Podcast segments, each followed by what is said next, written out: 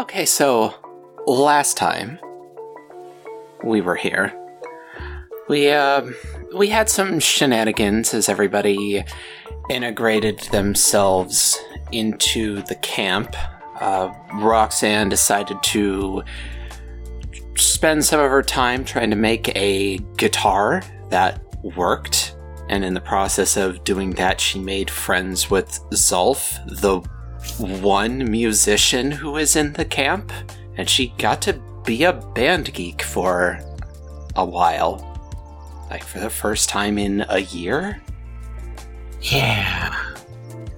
And uh, Grant finally managed to uh, not fuck up language spells super bad and had a conversation with Avda, the local doctor, who discovered you know, just by the nature of its existence, Grant's problem with his self. They escorted Grant over to Adel and were like, uh, hey, he's hyper fucked. This is awful. And Adel basically promised to tear out a chunk of his self and give it to Grant after his whole crusade was done. And Grant was like, hmm, I've kind of got that handled. Maybe just help me out with, like, the, the repair portion rather than the materials component. It was like, fine, if you insist. And, uh, Steiner had some job interviews, talked to the head of the camp's hunters, and it was determined that his frame and how he fights aren't a good match because they're all a bunch of tiny ambush predators and he is a big clanky robot. Mm-hmm. So instead, he's gonna be going out to help out the gathering team. But before we got to that point, everybody had a pretty nice night around the campfire. Uh, a conversation with Adel, where Adel described their situation, what with there being two of them, where the one up in the sky is him in the past, who, after fighting to the point of death and exhaustion, will go back in time and become the Adel that our trio is presently interacting with. And then the Adel down on the ground right now will go up and start fighting anew.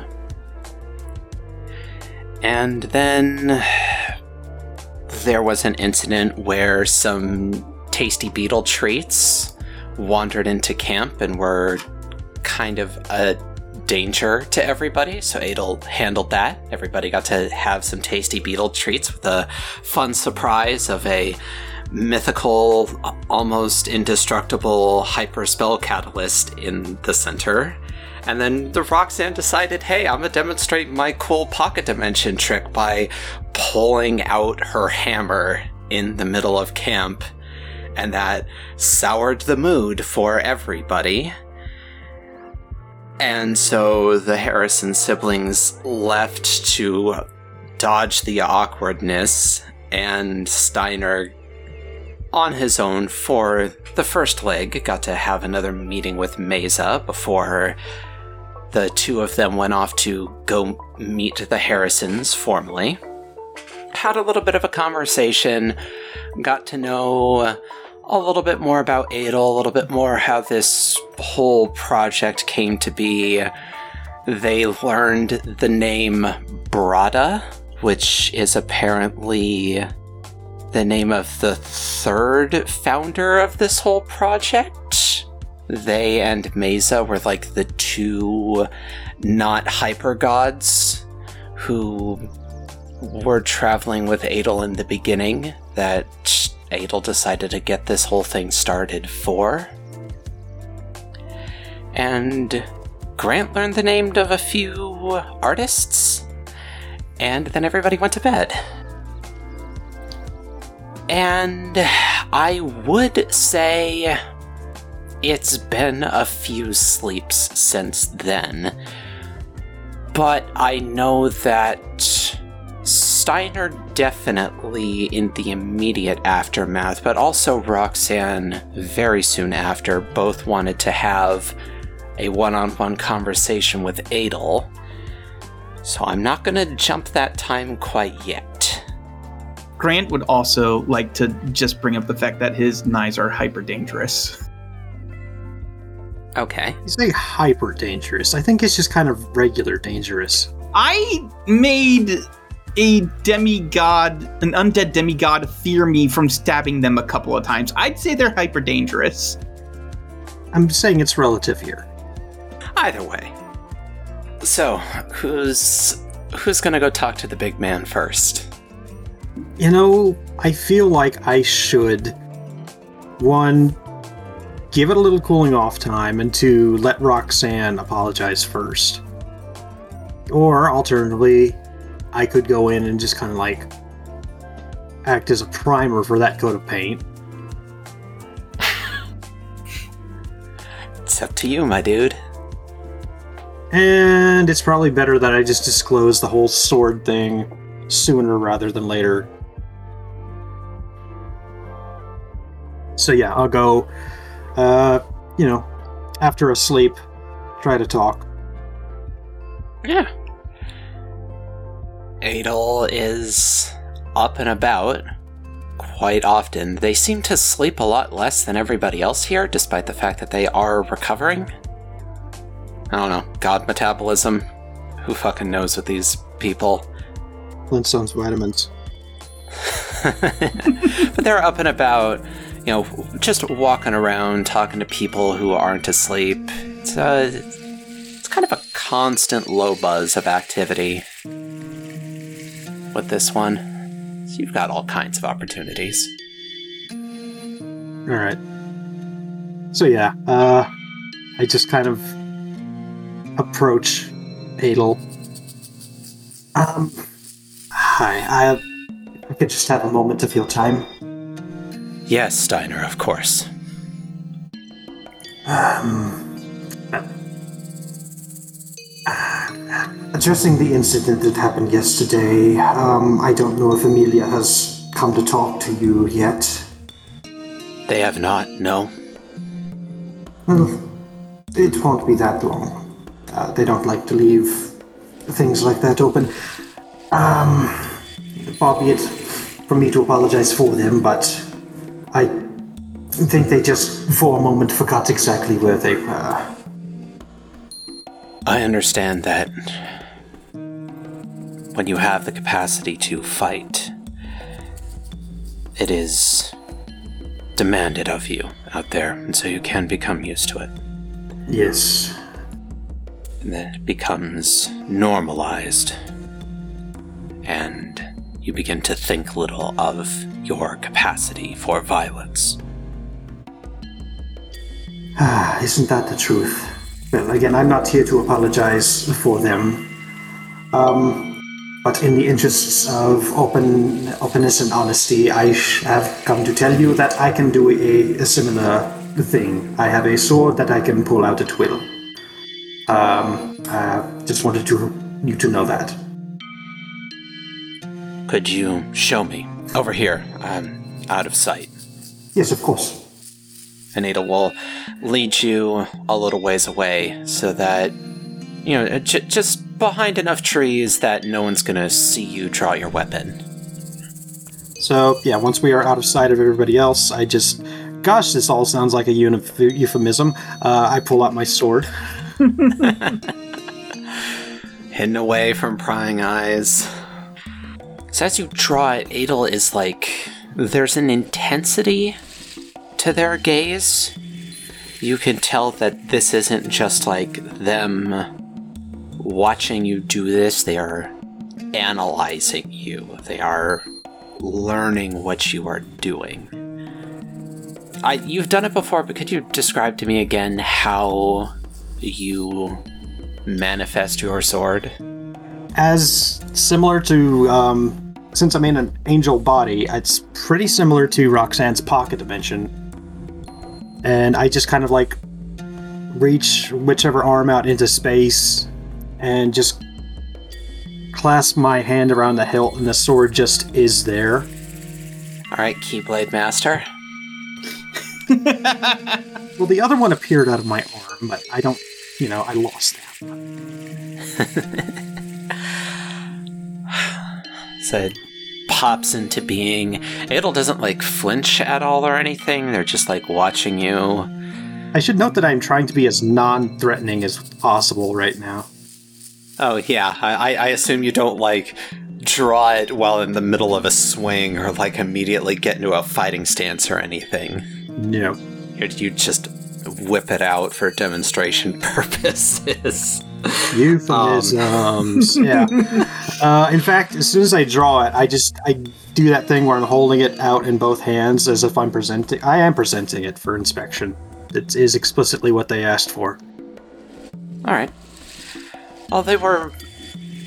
They don't quite look like they want to take it, but you're offering, so they do, in fact, just take it. We've never actually described how your sword looks. We've just well, it's described big. as yeah, big sword. Um, so I'm just thinking big old claymore. Had um, Claymore's on the large side, but I think there's even a bigger one. Oh, Zweihander, perfect. It's a Zweihander then. All right. All right. Is it just like, just like a very plain sword, or is there any like craftsmanship to it? Is the hilt ornate in any way? Are there any designs carved into the blade? Ah, it's pretty practical sword wise, but I feel like the hilt uh, matches the style of like Steiner's whole body right now, in that it's black with like gold uh, embellishments and you know a little bit of a red uh, glow in place and there's a word that I can't remember. Highlights? Is it the pommel? What part of the sword are you talking about? the little end bit that you Pommel. um oh, Pommel. yeah Yes, So the pommel is the bit of the sword that is under the handle at the very end. yeah so there's a little bit of a red glow coming from the pommel very slight not like bright blinding computer led shit but just in the manner is the same as is appearing on steiner's uh mostly his arm mostly his right arm Okay. So it will take it respectfully and just like do a bunch of like the bullshit swordsman stuff where they'll like, you know, test the balance of the blade by balancing it on their finger and they'll like take slice it by the silk handle. handkerchief in half in midair All that good shit. Pick up a blade of grass off the ground and drop it on the blade. See if it cuts itself on gravity. All that that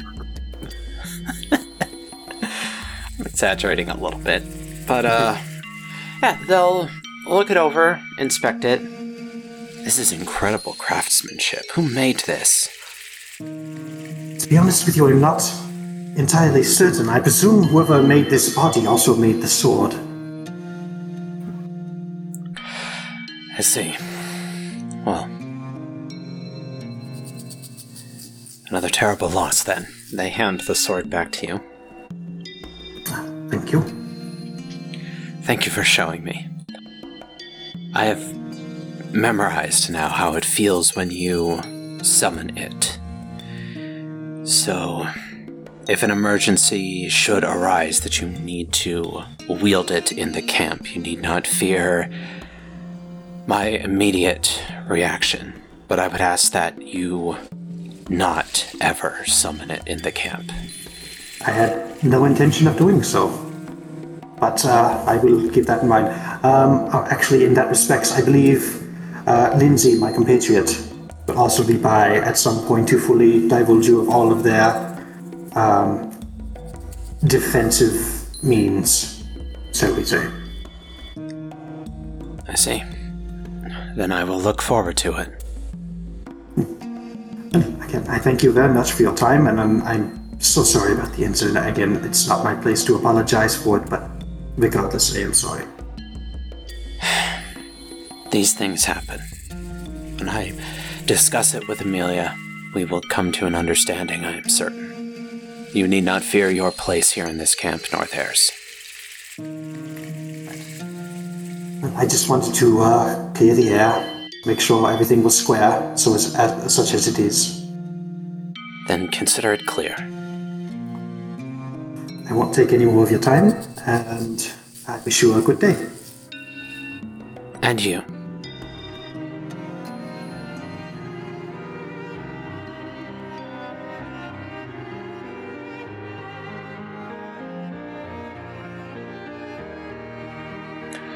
All right, which of the Harrisons is next up to bat? I'll take the case. Roxanne is on the case.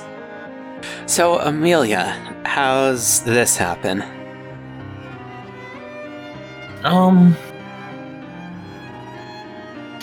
I think like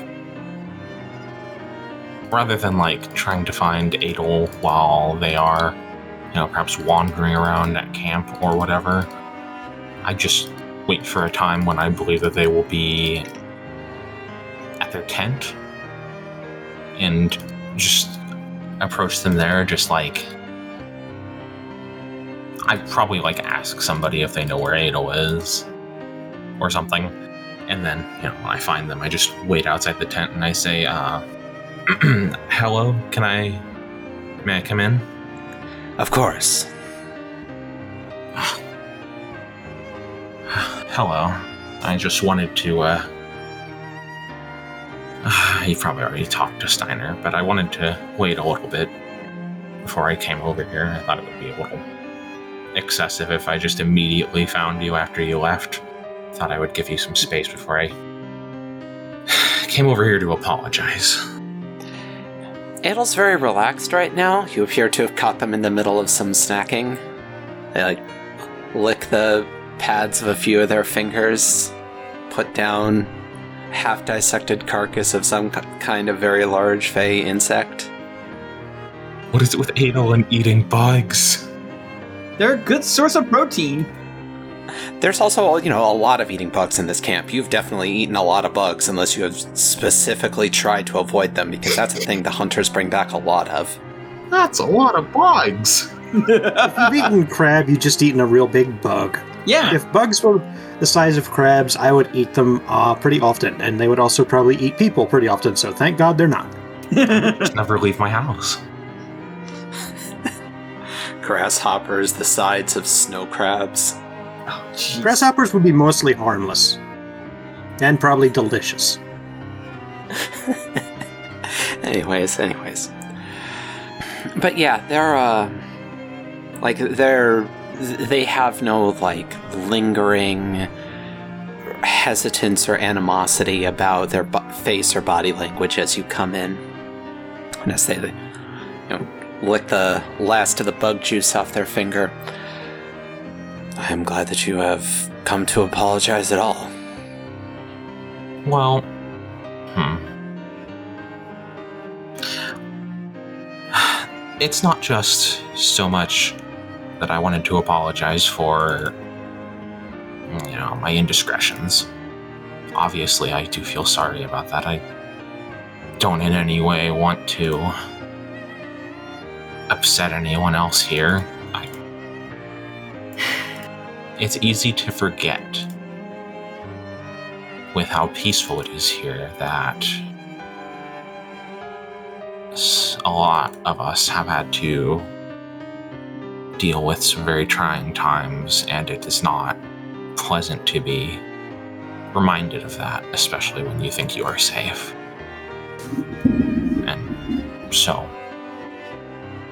I do feel bad about doing that, of course, but I wanted to apologize because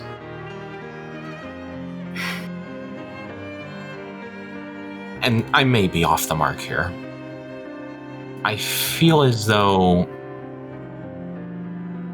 I ruined the moment for you by forcing you to be the one in charge. Um, you know, obviously, you are. I don't want to make it sound like the most important, but you are the linchpin of this camp in a lot of ways. But you don't strike me as somebody who enjoys having to tell others what to do.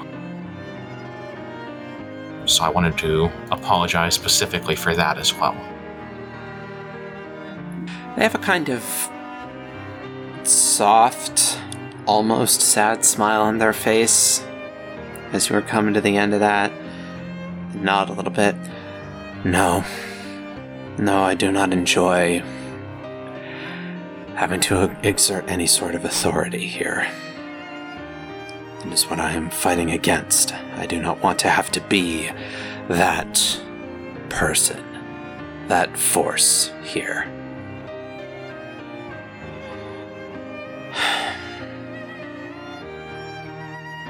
But as you can tell, there are times when that must be the case.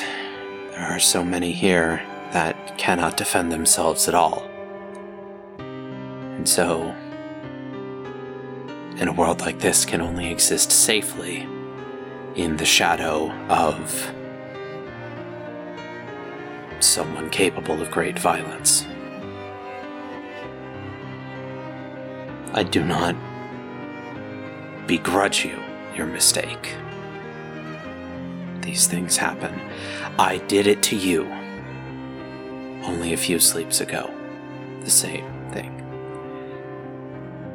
I failed to consider how certain displays of power, of ability, of potential might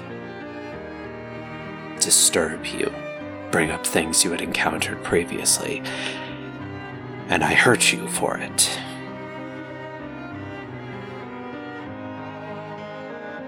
So,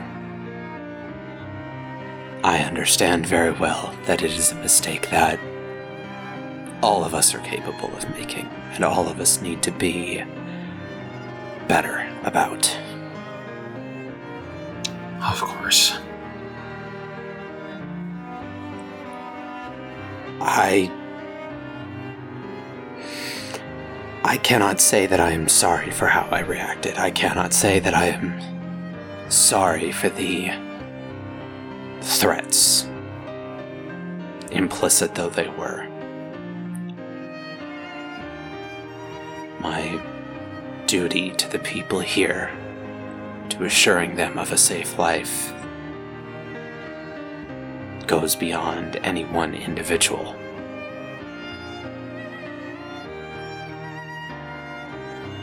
And I had.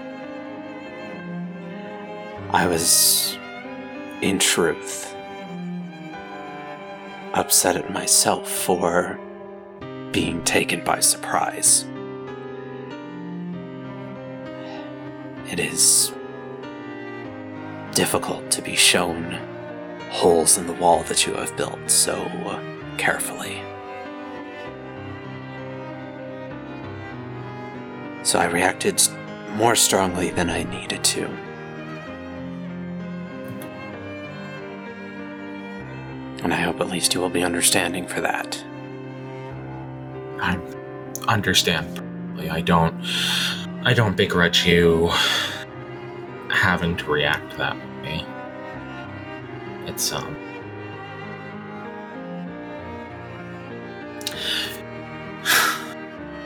If I'm being honest, I also was. If I'm. I was upset because I had done something that is counter to who I wish to be as a person. And it upset others, and it upset you. So.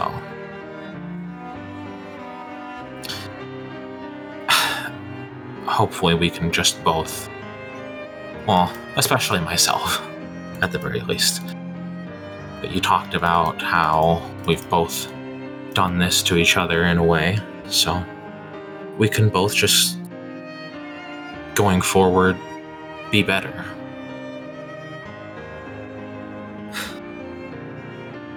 That's the purpose of life, right? To change and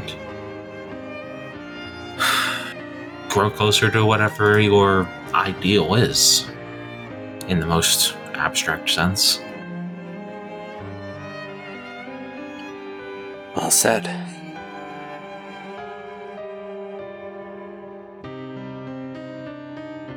So, in light of that,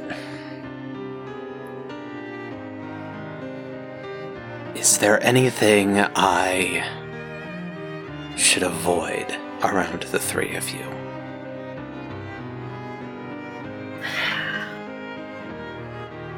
Think it's mostly just the the two uh, things. Your I, I don't know the word for it. Your true form and the the speed at which you can be from you can go from one place to another are very can be upsetting. Hopefully things like that will just go away with time. But that's. I, I, wish I could tell you the story behind that. Maybe someday. But that's just the two things that I know off the top of my head. I can't think of anything else. Other players, do you want to remind me of any? Do you want to tell me anything else that makes sense? I can't think of anything.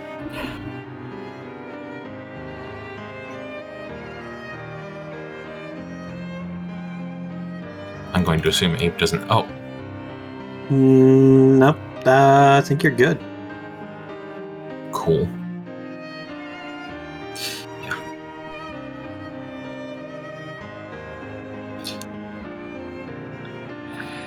Just, um, you know, I, I guess we just don't deal well with surprises sometimes.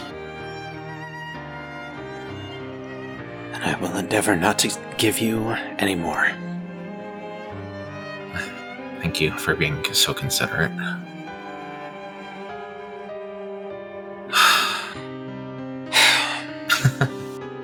well, that's a load off then. I'm really glad that this didn't, uh, or doesn't seem to have irrevocably gotten in the way of us being maybe not friends, but at least getting to know each other. No. You would have to go considerably farther to build a- anything lasting between us. Right.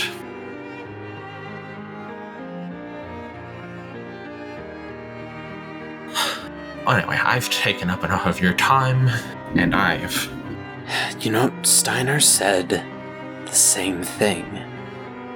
What is convinced that I am going to assume that it is Lindsay as well. What has convinced the three of you that you are such impositions on others? Hmm. It's. A long story that I'm not sure I could really explain to you right now. Could I.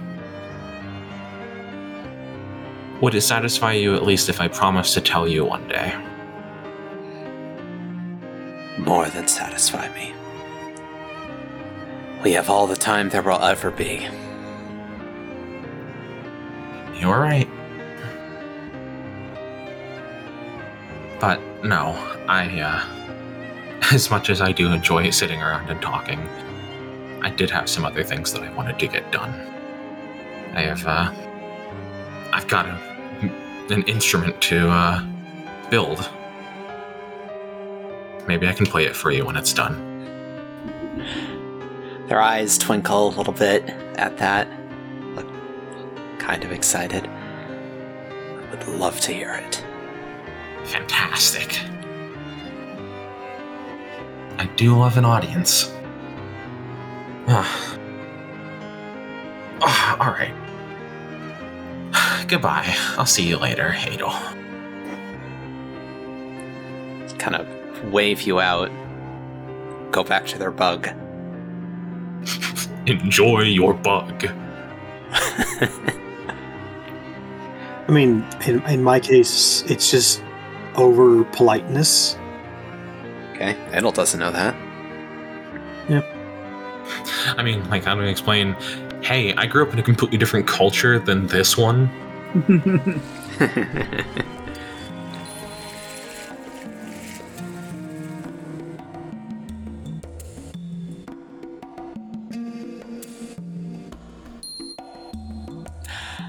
Lindsay, how about you?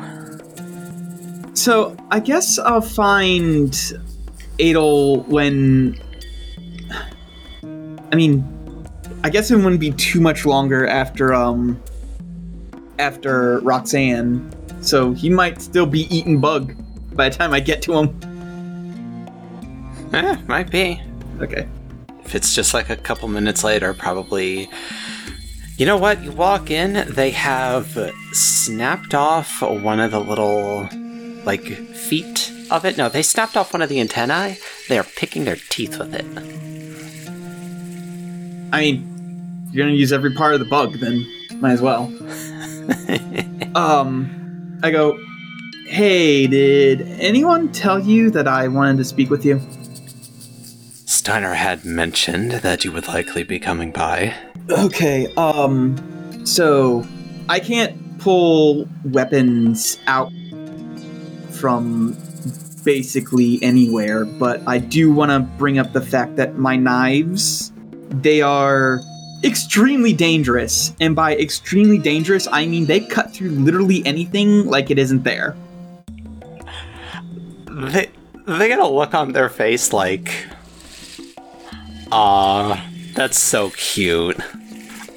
Like you can tell that they don't mean to be condescending with their facial expression, but damn, do you feel like like you're a fucking eight year old who has said, "I have the Infinity Plus One sword" to their mom. I have mom. the power of God and anime. It's like I I mean I I, I see their facial expression. I'm like, no, I'm I'm being serious. These things are made out of a special material that basically, as far as I know, I've not met a single piece of material that has managed to meet any resistance to it. Now you're gonna get asked who made them. I know. So They hold out a hand, and the ex- their facial expression has not changed. I will carefully hand them one of my knives. They'll take it. They'll they'll do that thing where they like flick their thumb along the sharp along the blade of it Yep. to you know like feel the edge. Kind of nod. Look down the length of it. Put a hand on the flat and like close their eyes and concentrate. Oh, would you look at that? These are dangerous. Yeah. And the only reason I've been carrying them around camp is because I don't want one of the little ones to like grab it out of my tent and hurt themselves with it. They're nodding along as you're talking, but they're still like looking at the knife. They they're just kind of like, you know, like testing its balance, flipping it around in their hand a little bit. And then they very purposely just like cut the tip of their thumb off. Huh. Okay. Well, Just like take it and lop lop it off at the first joint. I'm gonna assume that's gonna grow back. Oh, I have suffered far worse than that. Okay. Are you gonna eat that? Dibs. In fact, and they like move it to their offhand, like holding it by the blade and hold it out to you so you can take it by the handle. I will take it. And they just kind of like look around the ground. Oh. They find the tip of their thumb, reach down, pick it up, and like press it back on. You can And it just falls back off. Oh, I assume that. You feel the thrum of the magic, and you hear this kind of like uh, a little bit gross slurping sound. And then they take their hand back off, and their thumb is fixed. Well made. Did you forge these? Found on a box of Cocoa Crunch. Um, I go. Uh, no, they were made for me by a dear friend who's no longer with us. Seems to be a common story between the three of you. Yeah. But um, Do you mind if I ask? Before Steiner, how many of there were you? before everything went wrong, there were 20 of us. We were brought down to two, and then we found Steiner. They look kind of taken aback. They tilt back a little bit, their eyebrows raise. That is a lot to lose. Yeah. Yeah. I didn't like all of them, but I do miss all of them. Hmm. Well, I have little to give you beyond condolences. I know that those who are lost can never truly be replaced. But I hope you can find a new family here, if nothing else.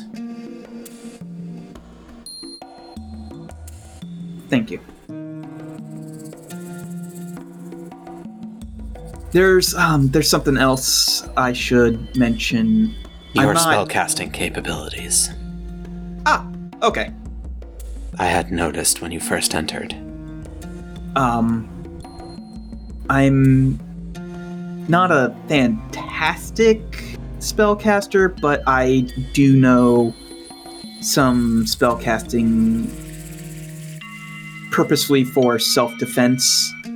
Um I will never cast that sort of stuff in the camp, but I just thought in the interest of transparency, Reach out. you should know. Put a hand on your shoulder and kind of like give you a like a brotherly shake. You are more dangerous with your spell casting here than most. Who convinced you of your ineptitude?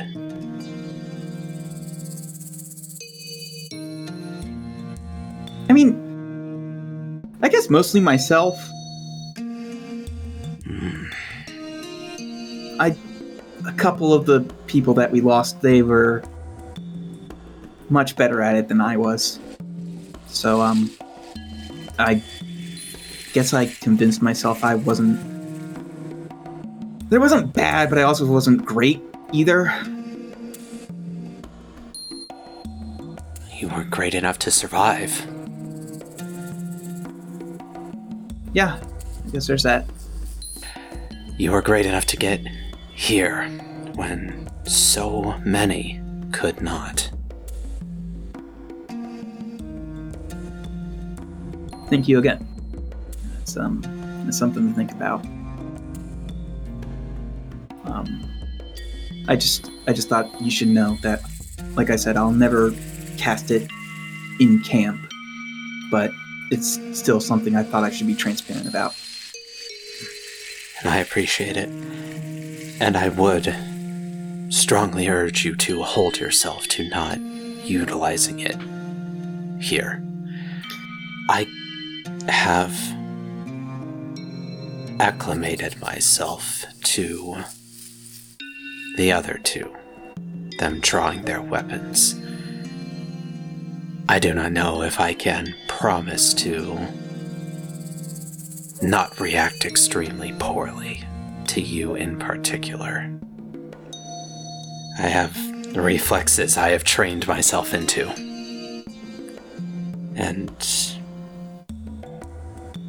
they would apply most powerfully to your capabilities. Trust me, if I never had to cast like that again, it would probably make me the happiest person in the world. Well, so long as you live in my shadow, so long as you stand where I can see you, you never will. There is no need to apply that kind of force while I am here. Thank you.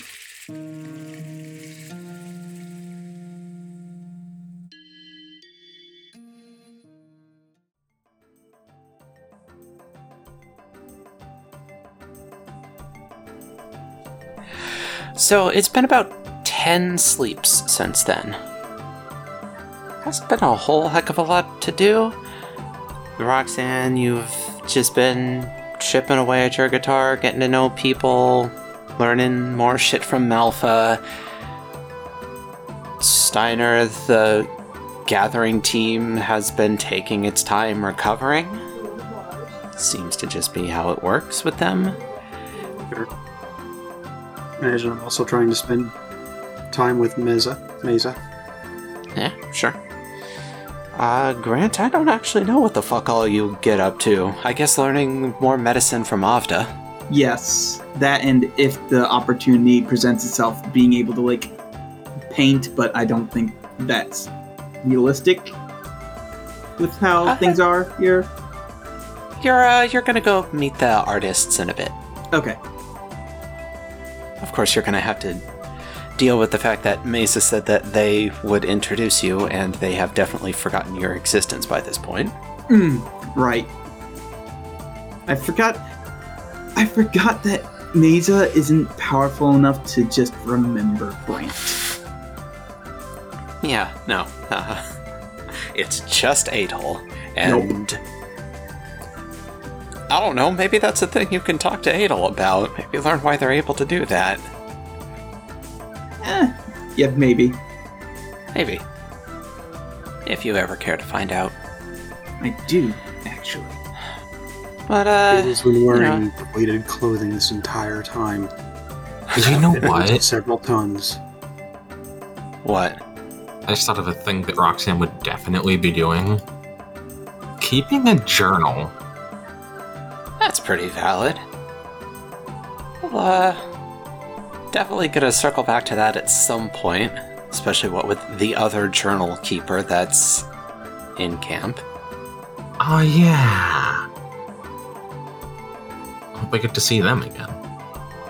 Oh, they're around. You can seek them out whenever you want. But for the time being, Steiner.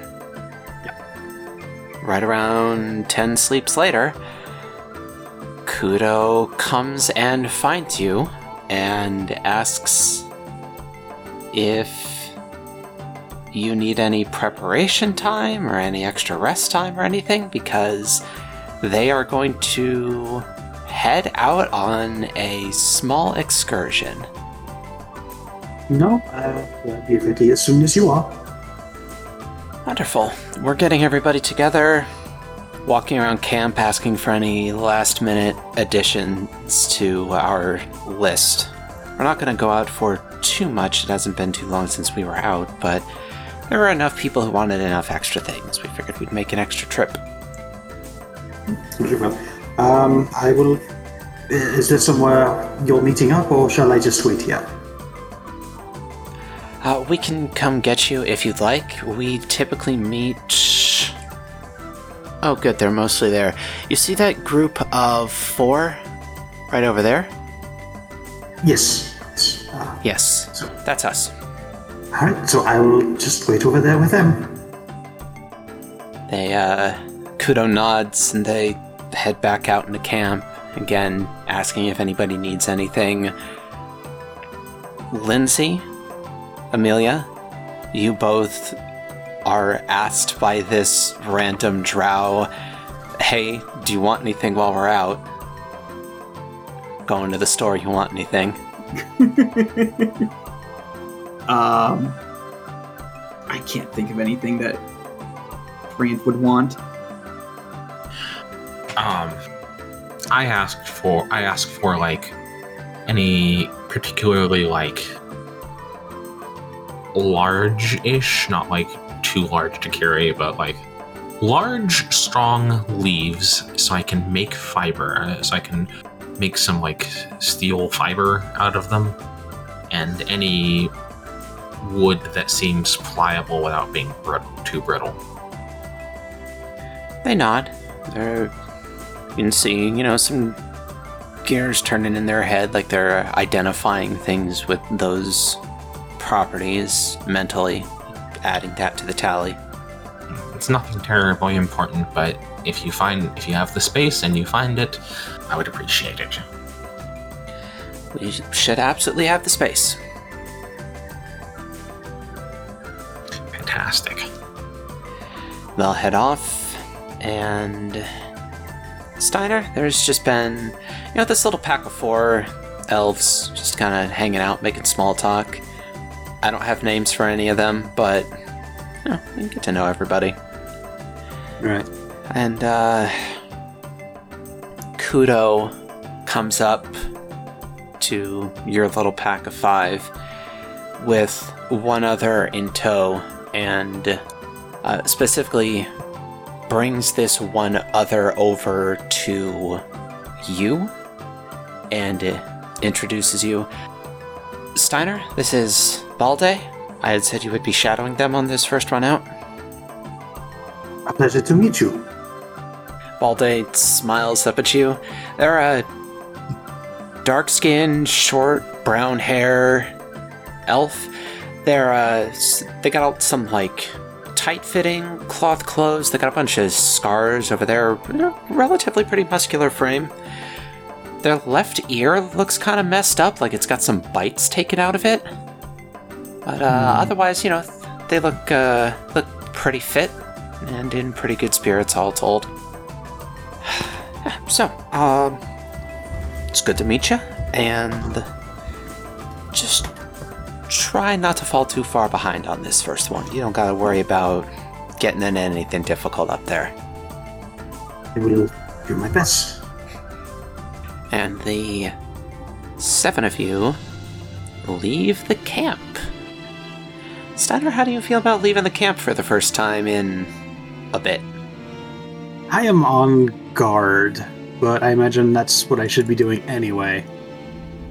Yeah, I don't want to say that everybody has like a relaxed nature to them, but it's very much like a we've been out here dozens of times, and while we know we are not safe, we are comfortable, at least, kind of air to them. I get what you mean. Yeah, I get what you're saying there. I am picking up what you are putting down. Yeah, yeah, yeah. So there's a lot of, um, you know, you shadow Balde, and they lead you around. the The group splits up. It's just like in half, and you are kind of the the extra hanger on. It, the split up doesn't last very long.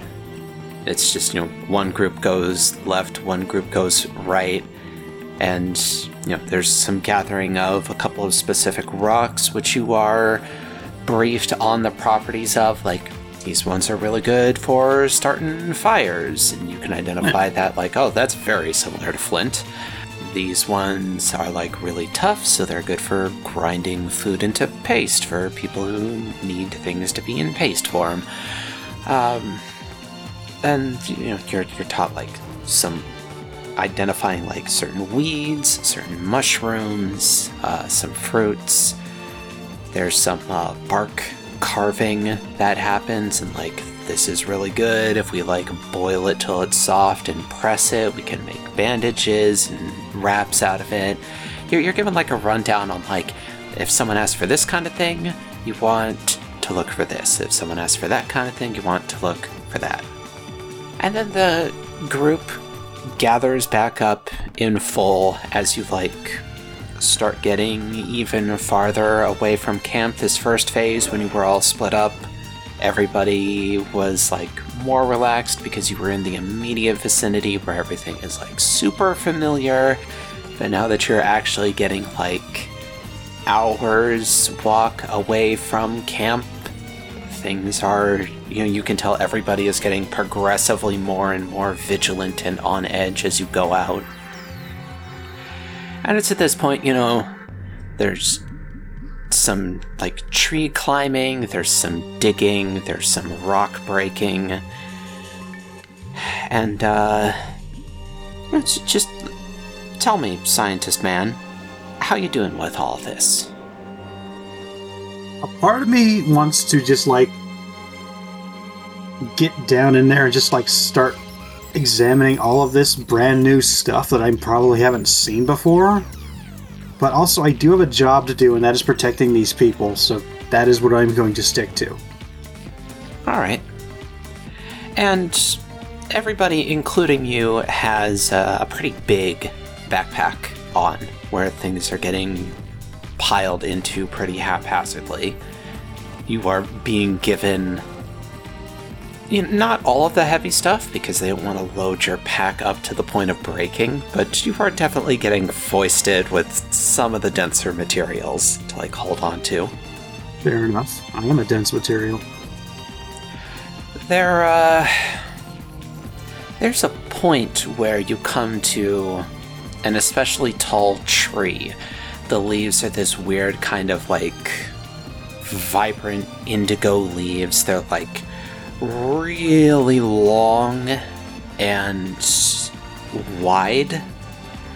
And uh, th- there's a kind of like silent conversation that rolls between the group. And then a bunch of people, you know, everybody kind of like spreads out with their backs to the trees and kind of like takes a vigilant stance and Balde like turns to you, regards the tree, and says, "All right, now we got specially asked to uh, bring in some leaves whose fibers can be rendered into uh, very strong cords. Uh, these leaves are really good for that, and." It's not exactly safe to climb these kinds of trees, so we're going to have to bring them down, and that's going to get a lot of attention. So, on your guard. Got it. Why can't Steiner just use his detachable arm to pull the leaves down? Probably doesn't have the leverage.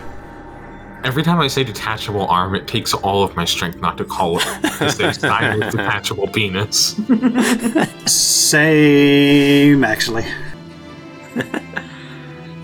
So there's uh, a couple of seconds of quiet, and then Steiner behind you, you can feel just a, a thrum of a very simple and not very strong magic spell. And it, like, in your sense, kind of crawls up your spine so you can tell that it's moving up the length of the tree. And after a moment, you can hear the tree, like, shudder and crack a little. And then the leaves start raining down around you. They're not heavy, they're not dropping like stones. It is very much just like somebody shook a tree and the leaves are all just kind of spinning through the air down around you. But you're caught in this kind of cloud of indigo stripes in the air. And now everybody is hyper on guard. I will also be hyper on guard. Alright. Do you want me to roll? Would you like to roll? I mean, if I'm keeping an eye out, this does seem like a bad situation that I should read. Go ahead. Whoops. Whiffed Hmm. it bad. That's snake eyes. That is a snake, eyes. Uh, actually, I'm gonna use a lock. Alright, pretty sure you've still got that move advanced, so you can ask me three questions and they can be anything reasonable. Keep in mind, you should temper your question asking with, you know, your high degree of unfamiliarity with the environment. I was going to say I'm half paying, atten- paying attention to the forest, but I'm also paying a lot of attention to just the other my team members here because I figure, as you said, they're more familiar with this than I am. So I'm reading the forest, but I'm also reading their expressions. Okay. So in that in that sense, uh, my first question is: Can I tell if anyone else has spotted something? I mean, I imagine they would alert actually, so like immediately if they spotted something. Nobody's reacted to anything quite yet. Everybody's got their heads on a swivel.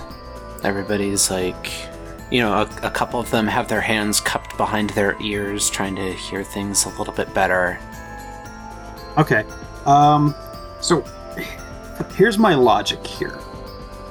I imagine that I, being that like m- mana is more or less my blood, not literally, but more or less, can pick up and uh, pick, you know, and I have mystic focus. My my literally my body is literally a conduit for magic. I imagine I can sense magic. I don't know if maybe if that, I don't know these people's capabilities of that, but maybe I can pick up on magic a little bit more than them. So my second question is, can I pick up like any strong magic heading towards us? That's a real good fucking question. And, uh. Actually, yeah. Given the fact that you feel it before anybody reacts to it, you have definitely detected first that some kind of spell is slowly being placed onto your group. All right. Third question and last question is: Can I tell the direction that? Can I determine where the cast, roughly where the caster is? If it even, yeah, it, I say caster, but you know what I mean. I imagine. Doesn't have to be a person. Yeah. It could be like a creature doing. it. Yeah. Um. The best that I can give you is that it's nearby. You're not being sniped at. Like, you can tell that if you knew your heading, if you jumped into a dead sprint, you'd be able to get to it in a couple of seconds. But you can't, like, get that heading. And with that information, you should probably roll to resist the spell that is being worked upon you. Okay. Just anything I can make a case for, or Yeah, what kind of spell? Can I tell that, or is it just like something is starting and I can't get a read on it? roll sharp for me. Okay. I hope I don't roll another snake eyes. Not a snake eyes, good enough. Uh, you can't tell exactly what kind of spell this is going to be, but you have been briefed before during your interview with Kudo that the predators around here like to use illusions and psychic manipulation. Okay. And let's see. Can I make kind of a poll? Uh, via Doors of Perception, uh, one of my effects is analyze a clue, allowing you to investigate a mystery in a way that you would not normally be able to. Can I reason that is as uh, I kind of use my magic knowledge and my general senses to kind of try to puzzle out what the illusion is, or at least get a rough idea of what they're trying to make me see? Okay, sure. That's, I guess, the third sharp roll. Um, I'm gonna say at this one, if you're going to be trying to do this analysis while the spell is going on you, you're going to have to do it fast, so you'll have to make it at a minus one. Ah, fair enough. I mean, I'm just trying to figure out. What I'm trying to figure out roughly is. If they're trying to cast an illusion, I want to determine what is real and what isn't as quickly as I can, so that's more or less what I'm doing. So minus one. Well, it's still a 10. That's still a 10. So you can tell that this is going to be some kind of sensory affecting spell. It's going to make you hear and see things. And the things that you are going to be seeing and hearing are going to be things that the caster is going to pull out of your memories. Okay. Uh, dealt with this thing before, sort of thing before. Not, maybe not this exact thing. I don't know what's doing this, but I've had experience with in this field. Uh, so first thing I do is I say, Illusion magic, some kind of memory thing. I can't tell exactly where it's coming from. Everybody kind of startles and looks at you. And then as you finish explaining, they have like looks of recognition on their face. There's there's no need for communication. You can tell everybody just kind of looks at each other and there's quick nods. Everybody knows what's coming. There's a lot of like teeth gritting and fists clenching and people like settling their stances. They are getting ready to weather it rather than trying to prevent it. if that's the course of action, that's what I will do too. Okay. I'm feeling like this general plan that these have for this sort of thing, uh, if they're trying to just weather it, is that they just kind of whatever this thing's doing is more of an maybe it's not an intelligent thing, and it just does this by instinct. So maybe if they just weather it, the thing thinks it took and steps out into the open. I don't know. I'm spitballing. Okay, well, you can keep that hypothesis in mind. The, the leaves finish settling on the ground, and everybody still tense as a violin string starts picking leaves up and stuffing them into their packs. You know, head still on a swivel, looking around. And Steiner, with your hypersensitivity, you can feel the moment the spell, like, settles in on you. And it isn't like an immediate click and suddenly everything's terrible. There's. Like it's working on you. You can feel it working on you, but it's it hasn't engaged yet. Right. And then from somewhere, some distance away, you hear a Edwin! Edwin, please, I need you!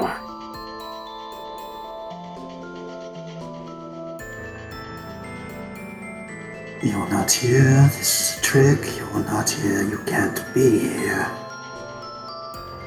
Edwin, please, it it hurts and I'm scared. Father, please, I I need your help here.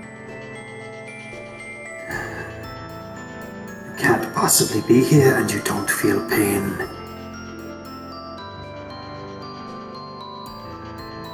Please, it's I, I'm not going to survive long without you.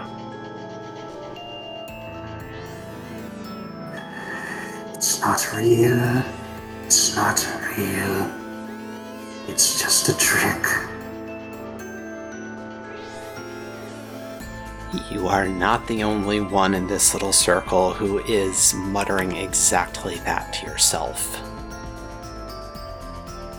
And Gregory doesn't stop screaming for your help. Just and it, and it gets like I, I'm not going to get too deep in the paint here on this one, but it gets more and more desperate and pained as the minutes wear on. I tried to occupy myself by just gathering these leaves up. Okay. A very large part of me doesn't want to make you roll on this one. Like I know Gregory isn't here. I'm not going to rush off into the woods. Gregory one can't possibly be here. Two, I know that something's messing with my head, but that doesn't make it not s- suck to deal with. Yeah. So imagine if I want to, if you want to make me roll, what it wouldn't be to like roll not to run off into the woods after this thing. It'd be just roll to keep my composure. That's actually pretty fair. What would I have you roll, though? I guess just an act under pressure. tough. Yeah, act under pressure is a good one. All right. No names. Nine. Okay, that works pretty well. I'm not losing it, but I am visibly shaken, as visibly as I can be without, you know, like a face. Yeah. I will say your like laser focus on locking yourself down to weather this makes you just a little bit slower than everybody else when one of the other members of the gathering team bolts. And then everybody just kind of springs into action. There's a lot of shouting and running after them. You can tell that they are going to try and like tackle the one who broke underneath this. Okay. Um. So first things first, Ah, what I wouldn't give to have my stun ray. And then I'm gonna take off after them as well. And uh, I'd like to make the case that this is a defend someone. That sounds very valid to me. So I technically get a bonus, but I also get a minus. So it's a net neutral. Roll tough, flat. Another nine. A nine.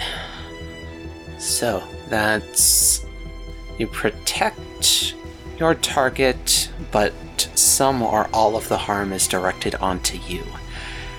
You don't. You're not going to get hurt immediately. You do manage to.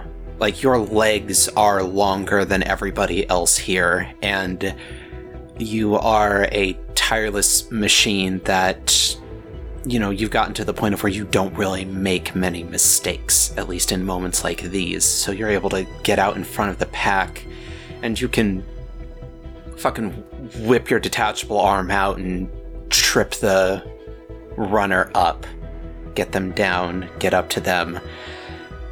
But as you like actually do get up to them, you can like flash your head left to right to see what's around you see Gregory. Hmm. He's in his robot body. He is smashed to pieces. He's twitching, sparking, convulsing on the ground. Just looks like the hell's beaten from him.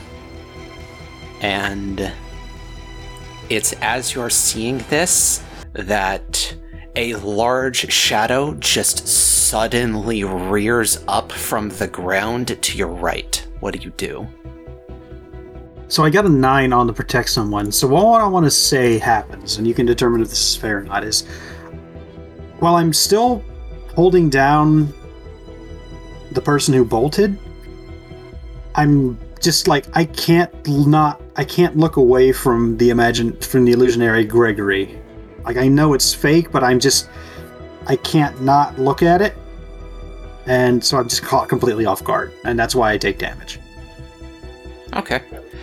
So the shadow crashes over you, and it's difficult in the immediacy to tell what this thing is, especially because it almost completely covers you.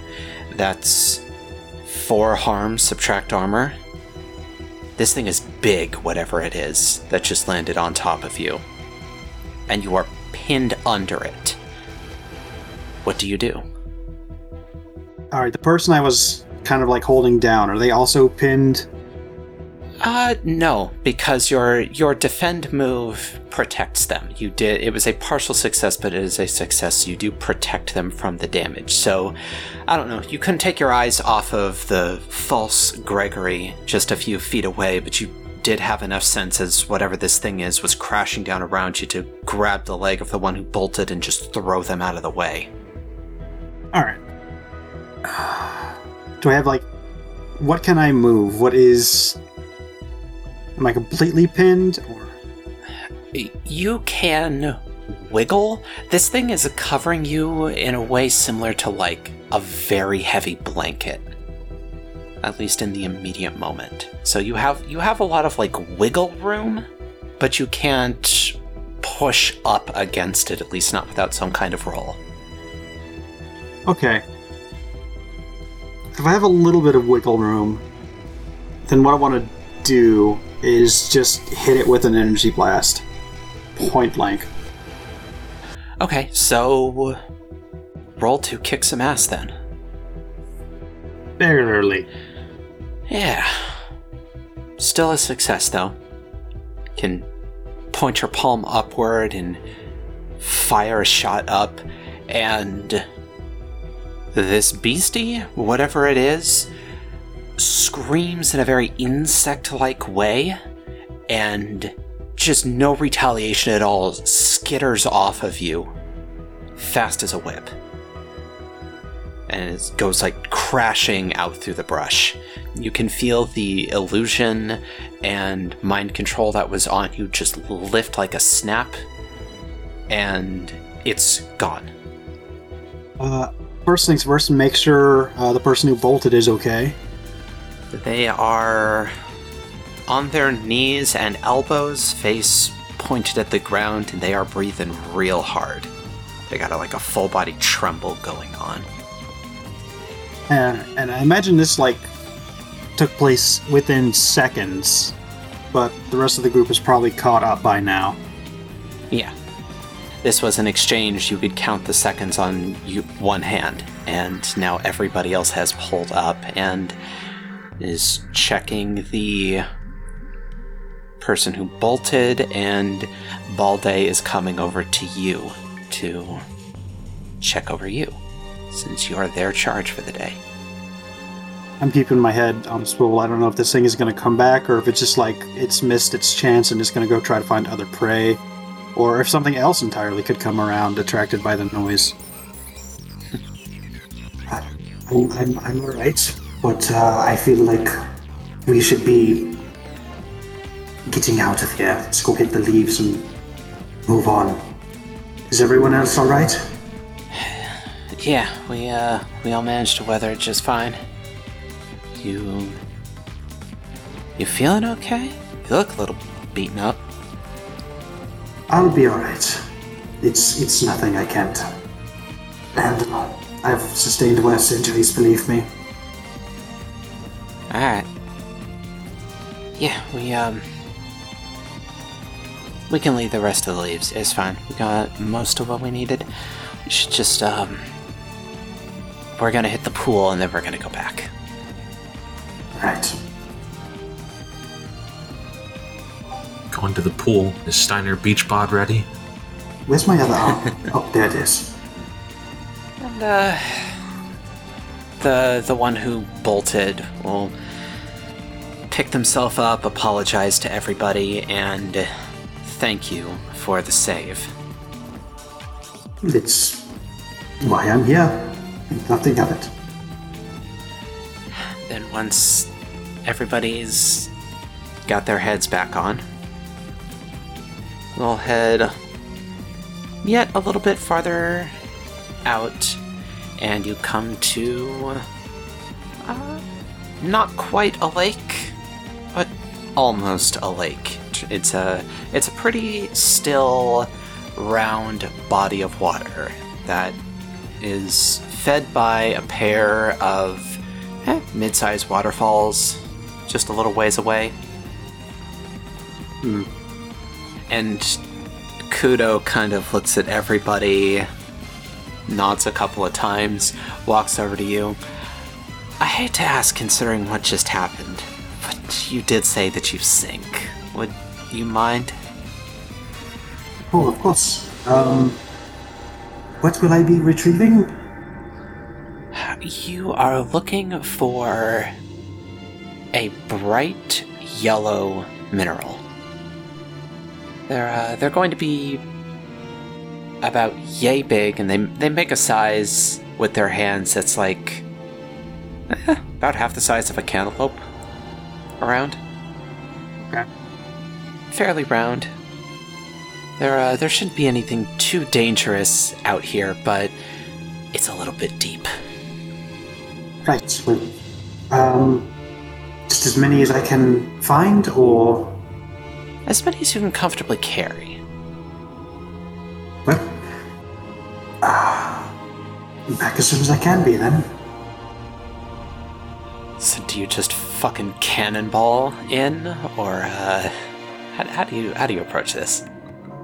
Principal Well- Skinner style. I was gonna say that. I so technically, um, most animal attacks happen at water's edge, either from ambush predators under the water or from, you know. So while a cannonball would actually be the safest method of entry, um, Balde says that there's it's fairly safe. So I'm just gonna like just walk in there, Principal Skinner style. All right. Yeah, just uh, a pretty leisurely stroll in until you hit a precipice and it just goes straight down. Hmm. Hope I can get back. I'm gonna look around and see if there's like an easier way to get down here. Are you doing this before or after you just start plummeting? Oh, before. Like, I'm not gonna just like leap off here. I'm looking. Is there like a shallower slope or some way down here that isn't just leap into the depths? There's a. It's going to take a little bit of finessing, but there's kind of a clockwise path you might be able to negotiate your way up from the bottom. This is definitely something that was like formed over centuries by errant currents. This is not something that the gatherers have made on purpose. Okay. Um, so I'm not leaping just like straight in, sight unseen. Uh, what I want to do is just kind of like not quite repel my way down since I don't have any kind of like belay system or anything like that. But I think you can get my meaning. I'm just jump down a little bit onto this clockwise kind of outcropping, take measure, jump again, you know, make my way down like that. Okay, okay. Why don't you roll me act under pressure? Give yourself a plus one. Because you've got all the. No, plus two, actually, because you've got all the time in the world to do this. Well, not all the time, but. Good lord, I did not need that at all. Or you could just get 13 on the dice and uh, make it a 15 with my help. Gosh, I try so hard to help you out. And um, yeah, no, you can absolutely find your way down to the bottom. It's a good, like, 50, 60 feet down before you hit the base of this pool. And there's just this, like, pile of stones down here. They are not all the ones you're looking for. There's a lot of the ones that are the kind of like brown that the cliffs that the waterfalls are pouring over are composed of. But you know, sprinkled here and there, like mm, pleasant little prizes, are the yellow minerals that Kudo asked you to grab. Okay. Did I bring, like, any kind of sack or anything? Uh, you absolutely could have just like Yeah. emptied out your bag and brought it down with you. I mean, I don't need, like, the full backpack, just something. I'll just say I have like Yeah. a little leather pouch, Absolutely fair to say. and I'll just stuff that thing full. All right, all right. I'm gonna say with the advanced success that you got, I'm not gonna make you roll to get back out. Okay. Don't encounter any kind of dangers down there. It's just It's just deep. You, all right. Well, You can tell that the combination of the depth and the heft of the stones, like, they got a bit of mass to them. They could inhibit a person's ability to get backed up to the surface in time. yeah. So, uh, you know, it's it's the danger down here is the inherent danger of diving, picking up something heavy, and then trying to get back up to the surface before you pass out from oxygen deprivation, which isn't a problem with you. So you're just fine. Yeah. You have the danger of you are you have ne- negative fucking buoyancy, so unlike everybody else, you can't go straight up. You have to take the little clockwise path up the perimeter of this chasm. But you are you you've navigated much more treacherous than that in the past year. You're fine. On my way up, just thinking, Not to self if we do this again, tie a rope off somewhere. And you just come stomp, stomp, stomping up out of the depths, water streaming off of you. I shake like a dog. No. Sack bulging with goodies, and everybody We looks. just. I, We are sorry. We I thought we were trying to get away from the euphemisms. Never. But everybody looks uh, appreciative, a little bit impressed. We are. I could make a second trip down if you'd like, but uh, if you maybe we're pressing our luck out here, so to speak. I'll leave it up to your judgment. Baldur will take the sack from you and then kind of like lurch down at the unexpected weight of it. Like, actually looks genuinely impressed at how much you gather down there. Nah, I really don't think a second trip is necessary. Then let's get back to the safety of the camp thing. Yeah, let's. You know, gather up. Everybody dust themselves off, and you begin the eh, relatively short trek back. It's uh, it's been long enough, and with the um, with the distress of the earlier encounter, everybody does bed down once. Everybody does take one sleep while they are out here. And, uh, In like one of those time periods, I just wanted to ask. So, forgive my curiosity, but I must ask what those little minerals are for. who are you asking? all day. Okay. Yeah, two of you can definitely be on watch together at one point, being their shadow. They would definitely want to run you through the procedure of that. So they're, uh. They're not rocks, actually. We just say that to make them more palatable to handle. They're some kind of animal detritus. And, uh.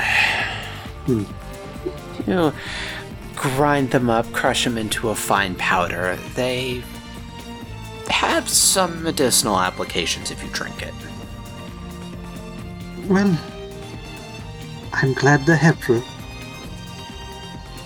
Nothing of note happens during everybody's sleep, and once everybody's well rested, you all strap back up and complete the rest of the march back to camp.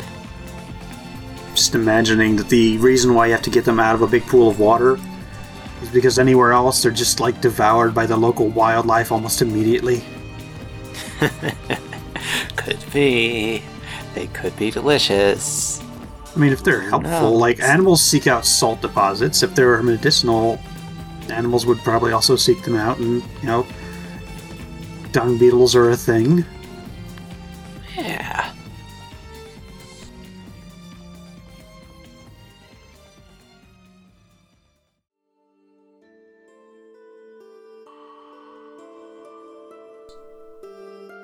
So, Grant, Ye.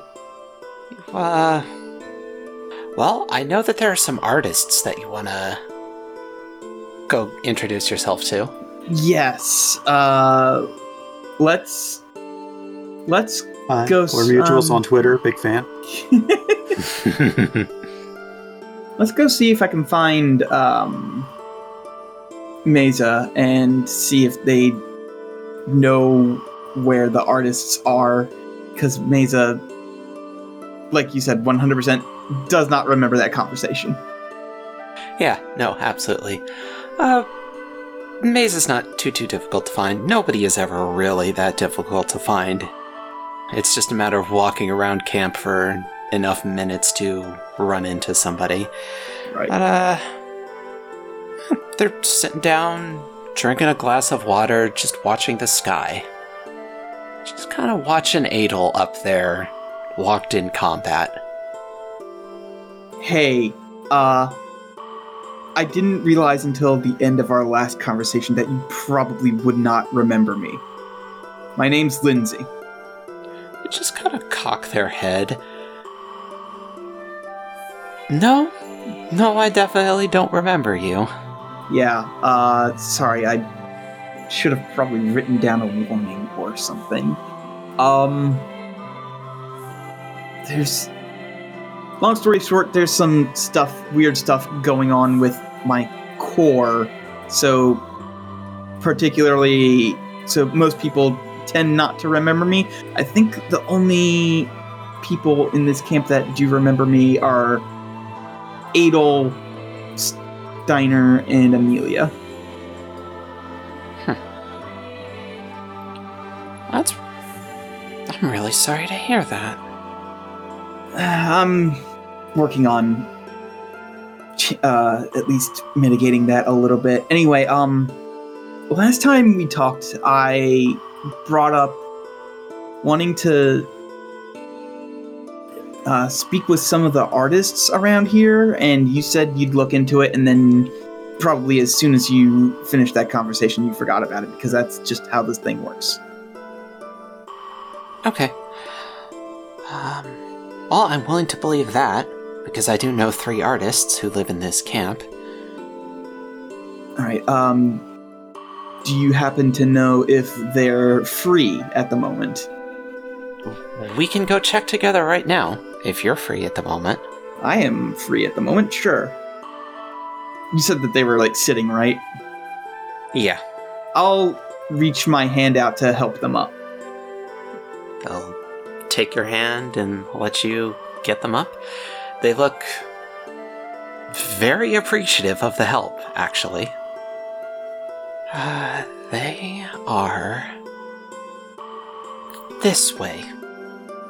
All right. They will lead you over to a trio of tents that kind of seem to be like pushed together almost. like they definitely weren't originally built in this proximity to each other, but they were like picked up like full body like they asked a bunch of people around camp hey can you just like like you grab a stake you grab a stake you grab a stake i'll grab a stake and we'll lift and walk and put it back down it's it's very like haphazard like we just wanted to move these we didn't care about making it look any sort of way kind of a Right. deal Right. All right. I'll uh, I'll look at Mesa and I'll go. So I guess they're friends. Hmm. They, uh. They spend more time with each other than everybody else in camp combined. We, um. We, we all half joke, but it is also mostly true that they tend to just kind of fall asleep in a pile with each other. It sounds adorable, actually. They're all very cute together. I'll let them uh, go in first because they're the known quantity in this uh, situation and not me. And, uh. By the way, of note, on the walk over here, Mesa kind of walks a little bit funny. Like with a limp or something. Uh, not exactly with a limp, but they can't seem to, like, keep a straight line. Hmm. Okay. Uh, they- they just kind of, like, tend to drift and then they gotta course correct every so often. All right. I get it. Yeah. Um, yeah, they'll lead the charge into this weird little conglomerate tent. Just throw the flap open, march straight in, no, like, announcement or anything. I will follow. There's, uh. Well, there's art all over the inside of this tent. There's, um, paintings and sculptures. There's, like, you know, the occasional small stack of paper. There's, like, mobiles hanging from the beams holding up the ceiling of the tent. Th- This is just a highly eclectic workshop for three artists, and one of them is present. As uh, when, when Maisel locks onto them, they just call out, "Icor, I think I might have brought you a fourth. And Icor is this, um, kind of like you know, dark. Gosh, I almost want to say like comparing it to human skin tones, kind of like Mediterranean almost skin tone. Okay. They've got this like deep purple hair that's pulled back in a bit of a ponytail. They're wearing a bunch of like loose green robes and they're facing away from you and they are working on some kind of very abstract wooden sculpture that's about as tall as you are. Okay. Just like slowly taking little bits out of it with a chisel.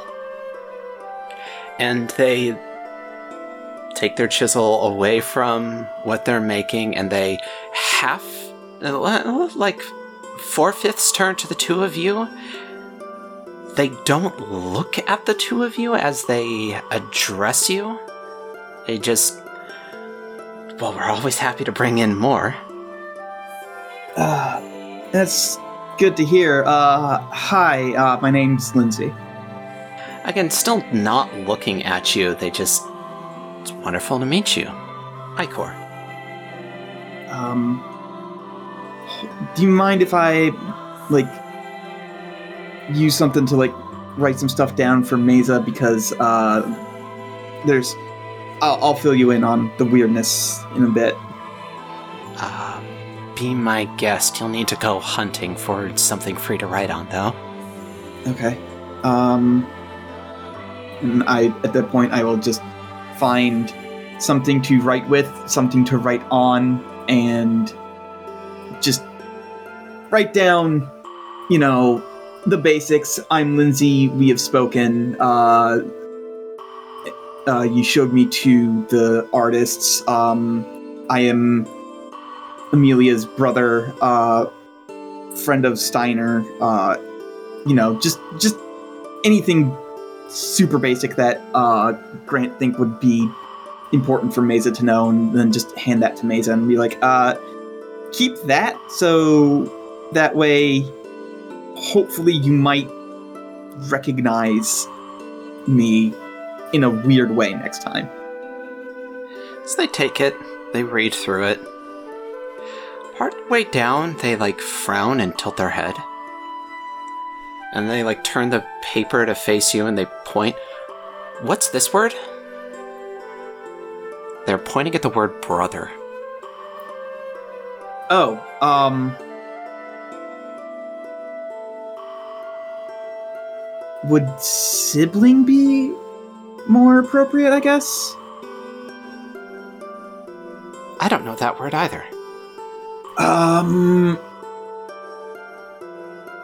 Amelia and I share parents. There's like further head tilting. We grew up together. Okay. You have a word for that. Yes. Interesting. You'll need to tell me more about. If it's okay, of course. I don't want to push you into something that might be painful. I'd love to hear about how your people were structured before you came here. If, if you have words for relationships that we don't, that would be very interesting to learn about. Uh, I might have to run it with the others, but I don't have any objections to that. So I'll be sure to uh to right. I'll be sure to add that to the uh, to the list. It's like um, you want to speak about like relationship uh, relationship structures in for with my people on the uh, on the paper. Nodding. Interesting. Mhm. Interesting, interesting. Brother. So then.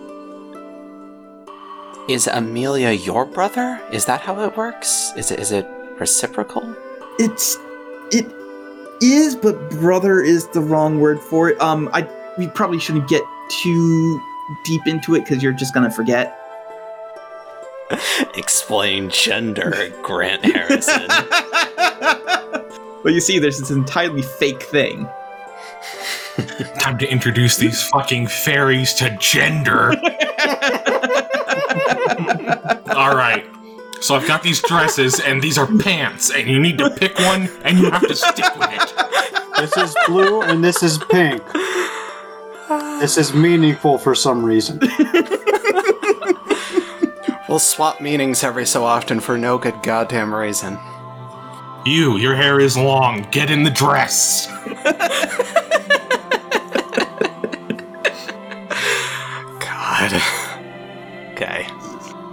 Let's talk about gender roles. So Mesa will, you know, just continue to like nod both appreciatively and contemplatively as they like fold up the piece of paper and tuck it into this little like pocket up near their armpit.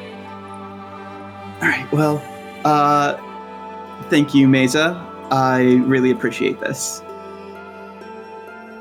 Of course. I, uh. Well, I'm not gonna remember doing it, but I. For as long as I will, I like helping people like this. Like helping people find their people. So, I'll. I will get out of your way, and you two can make art together. Right, and uh, once they leave, I will turn to Icor and ask, "So, um, do you guys have any like paints or anything? Because I'm I'm more of a painter than anything." I'm not, but Kelsey paints quite a lot. You'll want to talk to them when they get here. Okay. Uh, do you mind if I just hang around until they come along? Not a problem with me. Just don't touch anything. Dora, especially, will have a fit if anything is out of place. Got it. I will just sit here and enjoy your company and enjoy watching you work. And again, they never looked directly at you the entire time you were having this conversation. They were just kind of like slightly in profile. Now they fully turn back to what they're making and just keep like chiseling little bits out of it. God, what if what if Icor is the only one who, because they never make any eye contact with me, are the only one who, only other one who remembers, and that's the trick. I know it's not. That would be really funny, though. That, that would be really funny though. So you're um you're gonna be sitting here in silence for like a couple of hours if you choose to just sit here in silence. I mean, I'll occasionally make try to make small talk, and uh, but I don't want to like disturb them too much from what they're doing. So if it looks like Okay. there's there's points where like they start slowing down and um, just like looking at stuff, I'll start conversation up, and when they start working again, I'll like get quiet so that they can do their work.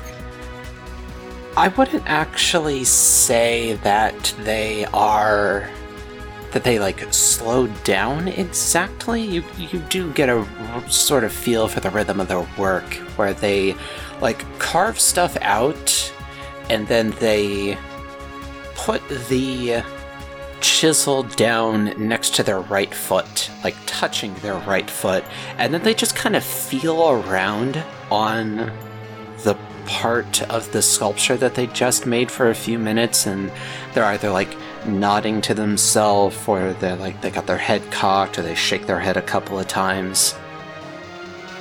And then they'll squat back down and pick the chisel back up and either like make some kind of correction at the points where they seem dissatisfied with what they felt or just move on to the next little region of it, but they never actually like stop working. Right. And then you know, a couple hours later, it's very dark skinned, long black hair in braids, elf in like similar robes to Icor, but kind of like bigger and poofier, walks in. Just kind of like notices you, looks at you. As they walk in, don't immediately address your presence, but they walk up and they seem to like make a whole bunch of noise. As uh, like and it's very on purpose like they they get a little bit into the tent and then their footsteps just become heavier on purpose. And then they put their hands on Icor's shoulders and then up on the top of their head and kind of like scritch into their hair a little bit. They lean over next to their head. When was the last time you stopped working on this? And Icor just kind of like rolls their shoulders on like get off me kind of way. I'm in the middle of it. Please just let me keep working. You need to eat something. Because I know you haven't.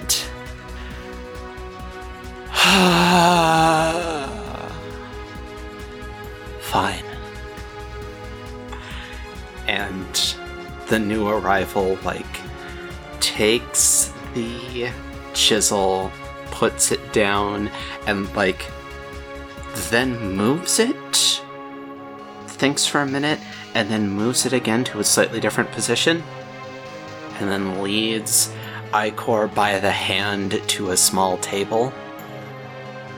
And the two of them sit down, and the new arrival like fishes in a basket and brings out some fruit of some kind. It's one that you've eaten a couple of times, and then knocks twice on the table. Icor holds out a hand, and the new one puts the fruit in Icor's hand, and Icor starts eating it.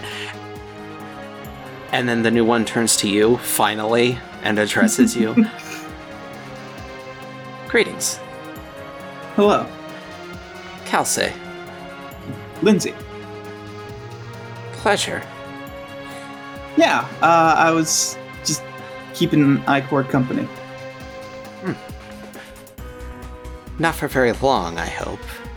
Uh, couple hours.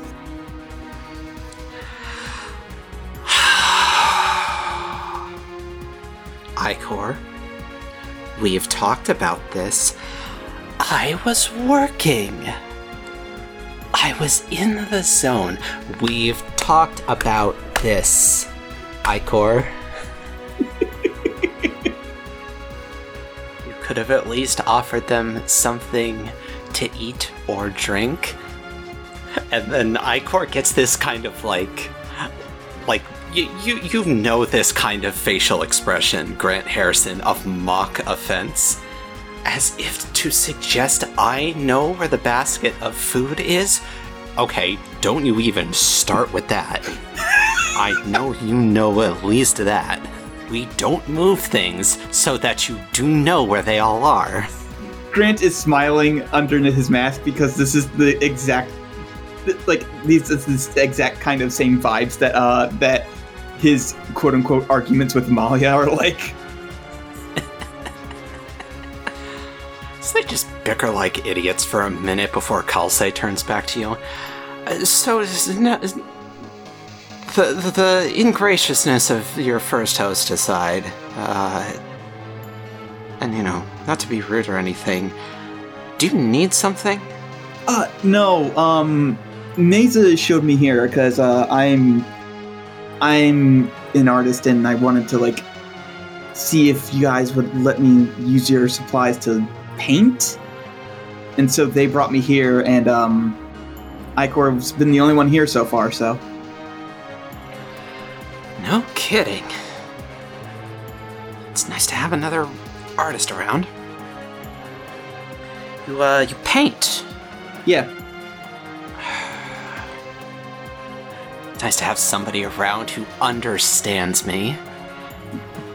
Kalse, are you making fun of me? I am not, and you know that I'm not.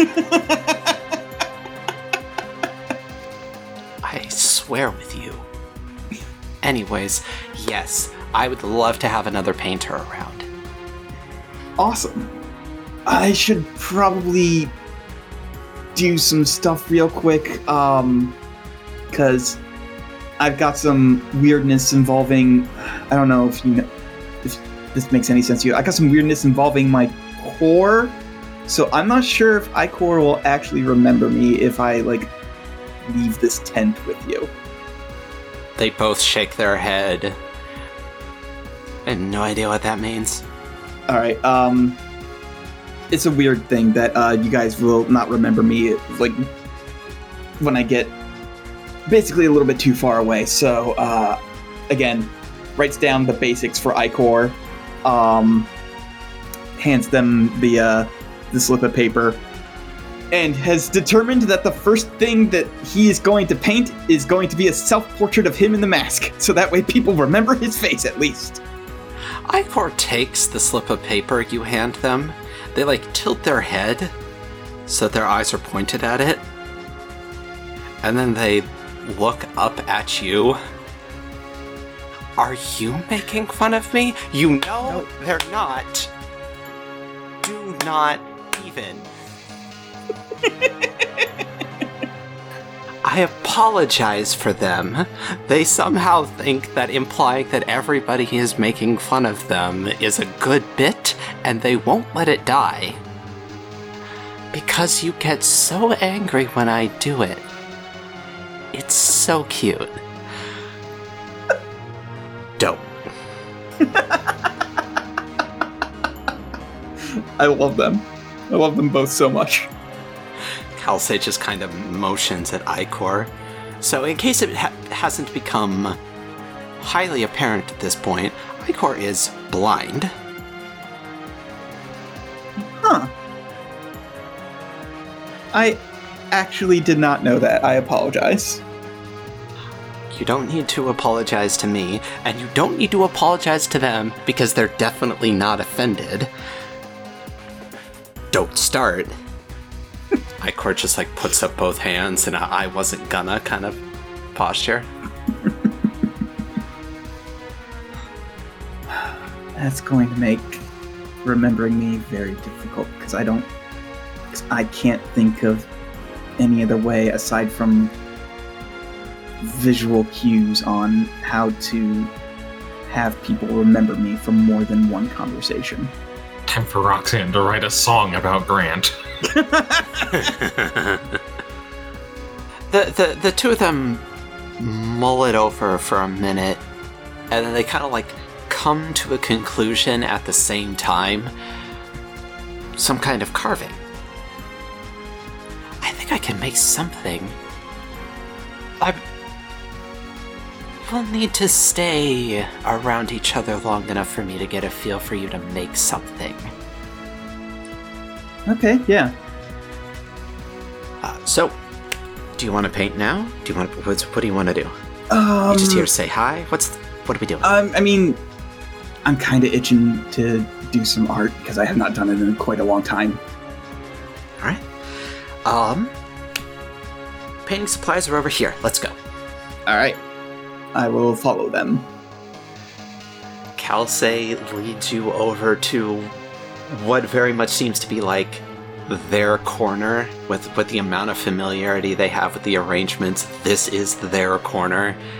There are easels set up like honest to god easels. They are it's very similar to modern day earth constructions with a kind of like slanted tripod with a canvas like shelf to place it on and there's jars that are clear and have various colored non-solids in them. There are wooden brushes with some kind of hair mounted for, you know, to make paintbrushes. And you are just told Mi casa su casa. Thank Not you in very Spanish, much. of course, but yeah. Elf Spanish. It turns out that uh, Old Fay is very similar to Spanish. It's really weird. Which is fucked up considering that they don't even know what gender is.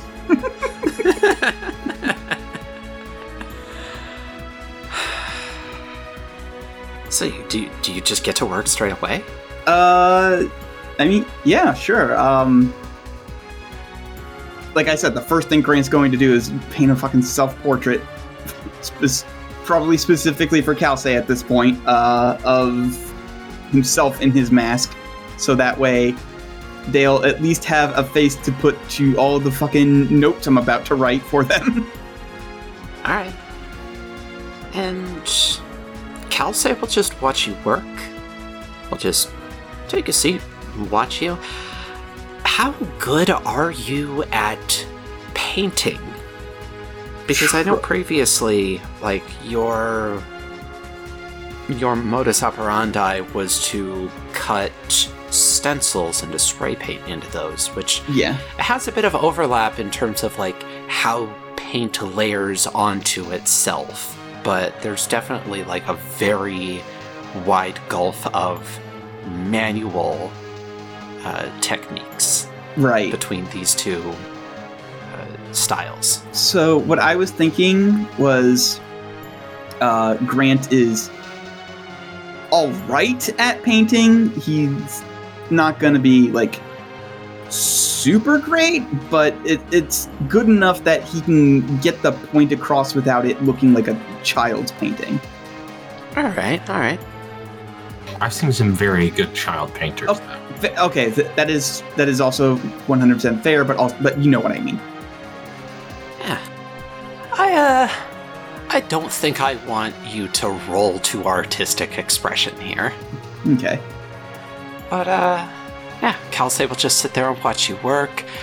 Icor makes a lot of conversation, just it's it's small talk, but you can feel a lot of purpose in it. They ask you like, you know, how old are you? But, but they phrase it in a way like, what stage in your life cycle are you? Right. Um, what did you do for fun before you got here if you did anything? Do you have any other hobbies? There's a lot of like purposeful interrogation of who you are. You feel like they are building a profile on you. Okay. Um. Hmm. I know I'm going to like talk around a lot of stuff, but I will answer basically as honest as I can be. Okay, okay. We are here to make friends, after all. You are here to make friends. About halfway through the conversation, Icor goes and gets a smaller chisel than the one that they were working with before, and a kind of round, like chunk of some kind of dark wood, and just starts carving patterns and ridges and divots and circles and all kinds of stuff into it in a way that, again, if you ever observe them, feels very purposeful. Okay. I know you are hard at work. Do you do you make any conversation? Like aside from just responding to things that you get asked? Oh, asked? I mean, I'll yeah, I'll make conversation. Like I'll ask, like you know, how how did you guys all meet? Like how long have you known each other? Like s- stuff like that. Just general in general, mostly about them. Yeah. And it's, uh, you know, they all met here in camp. Uh, Kalse's been here the longest at 11 seasons. Icor's been here the second longest at 8. And Dora is the new arrival at 5. And it all just sort of started when Icor was idly picking at a loose chunk of wood, just with some kind of purpose, and Kalse asked for it. And they discovered that it a shared passion for like artistic expression that they hadn't ever really count- encountered outside of the camp, and they started like supporting each other in that pursuit as best they could, asking the gatherers to get you know pigments and chunks of wood in various shapes and like pieces of metal that could be turned into proper chisels for Icor. Yeah, it just it was kind of a, a gradual growth out of a, a chance encounter. Okay.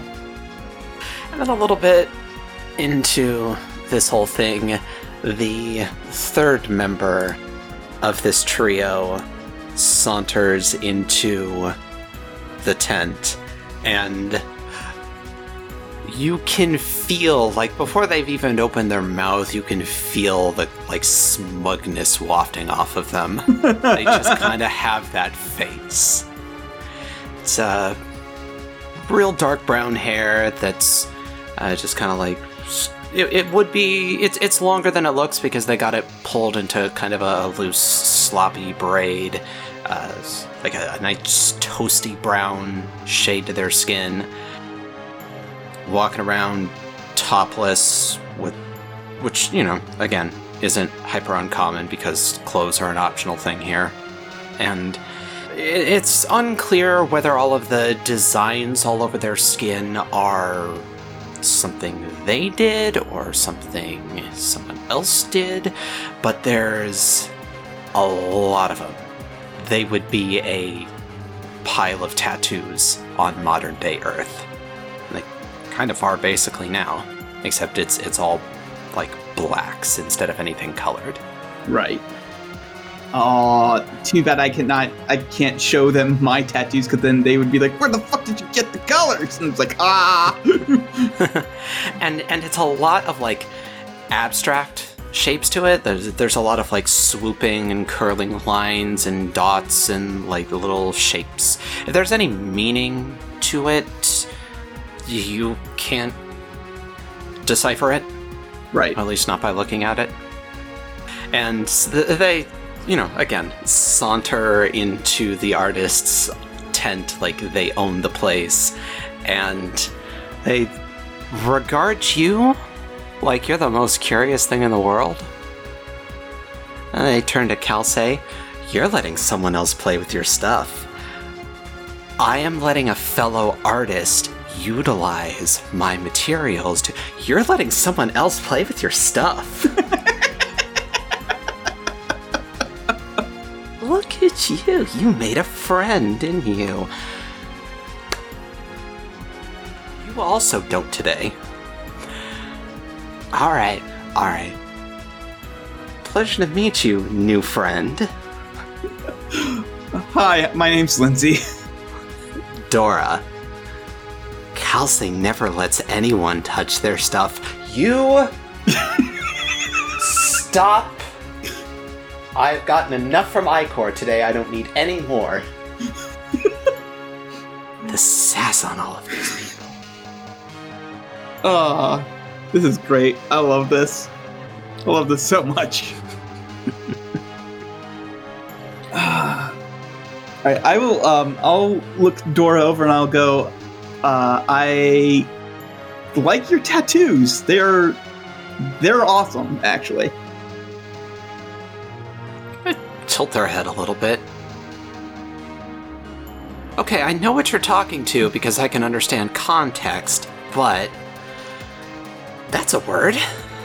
Oh yeah, uh, that's that's what we called them back home. You had people who did this. Uh, yeah. Do you have any? They kind of lean in a little bit. They got a, got a little mischievous look in their eye. Uh, hmm. You know what? I can show them exactly one. I'll go. Uh, a couple, but this is the only one I'm willing to show right now, and I'll pull down like the top part of whatever uh, I'm wearing right now and show off the anarchy symbol on my chest. Huh. That's a funny little room. Does it mean anything? It would. It's Chinese for strength. It means Uh. strength in Japanese. um, No. Grant's teacher is Chinese. uh, he goes, It does, but it would take a while to explain, and you guys seem to have a pretty good concept of it as, as it is going on right now. Bro, it's not like you can't just tell them it means anarchy and then be like, I don't want to explain why I have a tattoo of, a- of a symbol for anarchy. Well, that's exceptionally cryptic. And I'm definitely going to make you explain that more later. Uh, you. Okay, something else to add to the list for y'all. I'm writing it down. I like to imagine that was Icor saying that, saying that, and then just fucking everybody looks at them.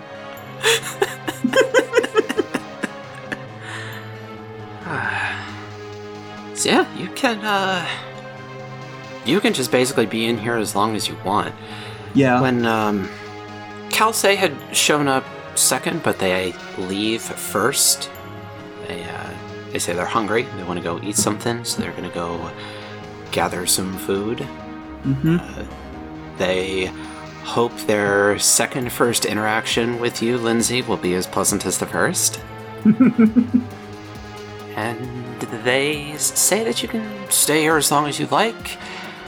Uh, we don't sleep in here or anything. We have another tent for that, so so long as you don't make a mess, free to be here as long as you like. Thank you.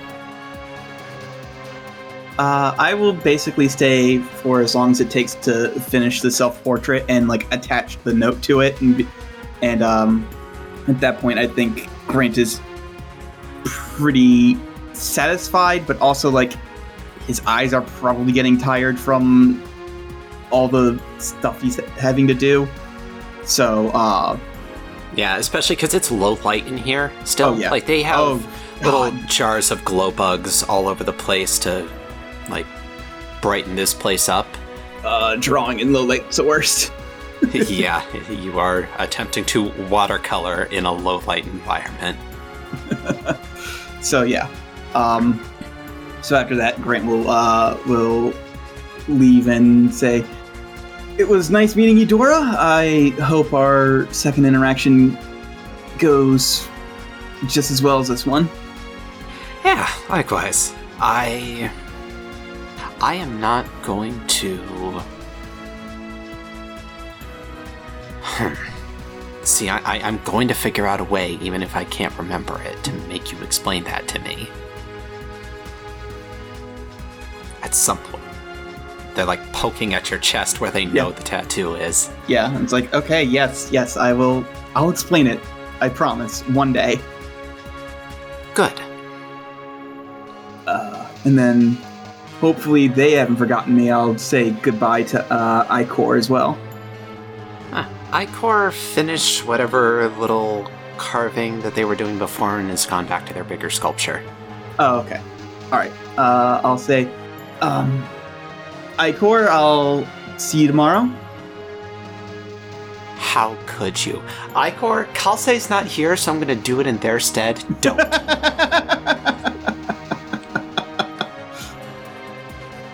and they can't tell that Grant that Grant is is grinning because uh, he totally did it on purpose, just to see what kind of reaction. Because I in I myself was debating like for a second there, like, do I actually say it? The answer is yes. after a- after being quite thoroughly chastised, they just kind of wave over their shoulder at you. All right, They, they don't want to pause working for very long. All right, and then I'll probably go eat myself. I've been there for hours. Yeah.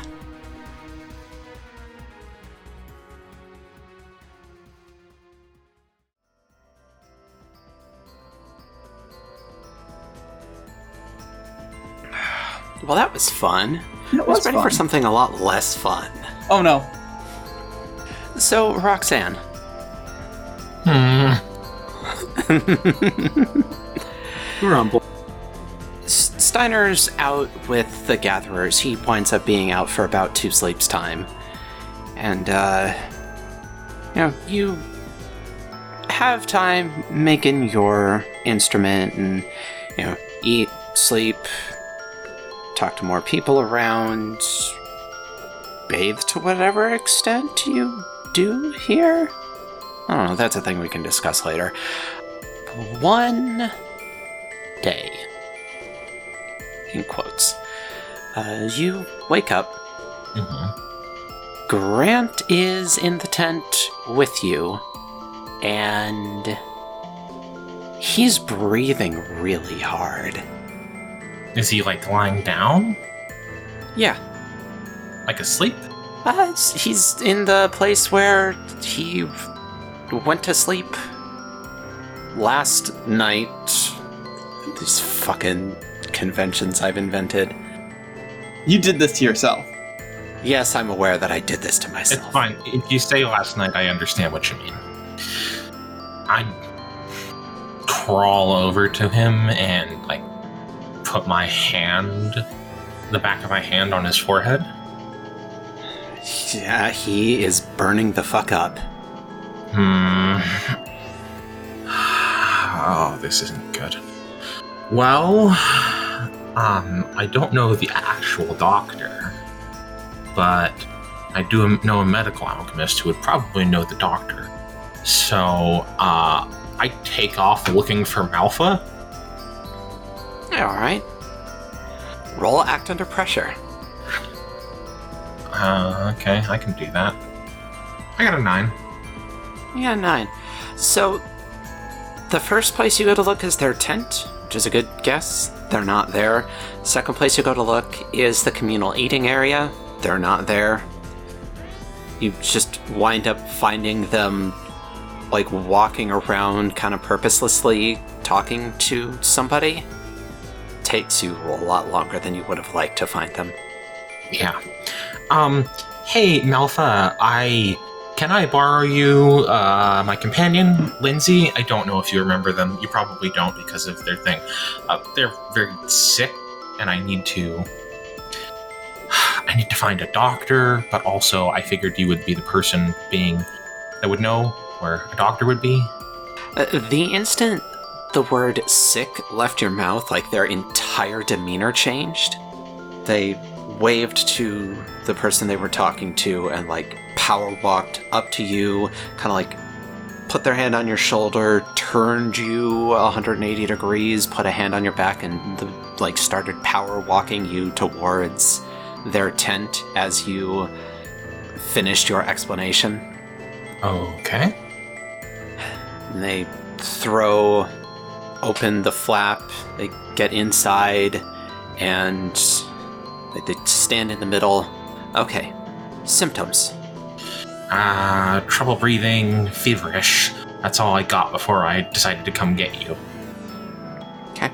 Um, get something to treat those on the surface. Give you those. Can you can go back to your tent. Get your companion out of there, out into the open air, and you should know how to use everything that I'm going to give you. And they like turn around and they start like pulling little like packets and jars off of the ramshackle makeshift shelves in here, picking up a couple of little like satchels off the ground, and they load a, a small bundle into your arms. I'm going to go get Avda. I assume that is whoever. I assume that's the doctor here. Okay, yeah, Yes. no, um, you know where my tent is. Okay, thank you. And they take off running. I also take off running, but it's like way more awkward because I can't use my arms. Right? You get back to your tent. What do you do? I set everything I just got down by the entrance of the tent. I walk in and I go to pick Grant up and actually like do we have like beds or some sort of like Mat, yeah. Mat, Yeah. I just pick the whole frickin' mat up. Like if I can't pick it up, I drag it out there to get him some air. Just grab it by the edge nearest Grant's feet and walk it all backwards outside of the tent. Just drag it across the ground. Yeah, and as soon as I get him to a good spot, I just start applying everything Malfa gave me. hmm Um, Do you So- need me to roll for? Not immediately. What I actually want you to roll is, I guess, like investigate a mystery. I guess just like a sh- uh, give me a sharp roll. Time to figure out what the fuck is wrong with Grant. I got a seven. Okay. So, you don't have time to, like, give him a full checkup before the others get back. And also, you're like, you know, you're, you're maybe a little bit clumsy getting everything uncorked and unscrewed and unwrapped. So, you, you lose a little bit of time. There, there's a couple of things you pick up.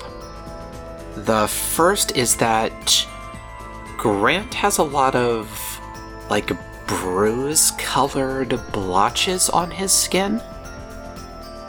Huh. And the other is that as you like, you know, you start applying a couple of like especially since like, you know, in these first couple of moments before Malfa and Avda get here, like you'll be able to take his mask off and apply some cooling ointments to his face before you know you got to keep his face secret in front of people. Um, so as you touch him you can feel there is a lot of magic inside of him A lot of magic, huh? like way more than there should be Do you got any fucking like leeches for magic? Can we do some bloodletting? Mana letting. So, uh, so you, you can like get some preliminary stuff figured out, and then Malfa comes up with this other elf that you've never met before, who just immediately like drop to their knees and start like putting their hands on Grant, feeling around. I'm just gonna be very patient about it. I've got an I've got a real doctor here. All right, all right. I just like I relay everything I figured out that like his bruises are new. Uh, he seems to have a lot of magic built up within him. Okay, and um, you know, they neither of them touch his mask because that's like the obvious sensitive thing, but they will like roll up his sleeves and look at the bruises, roll up his pant legs, look at the bruises on there. All right, here's here's something that Grant's gonna have to maybe deal with later. They turn him onto his back and pull up his shirt. What's with these weird things on on this chest? Elves What's don't with the- have nipples or belly buttons.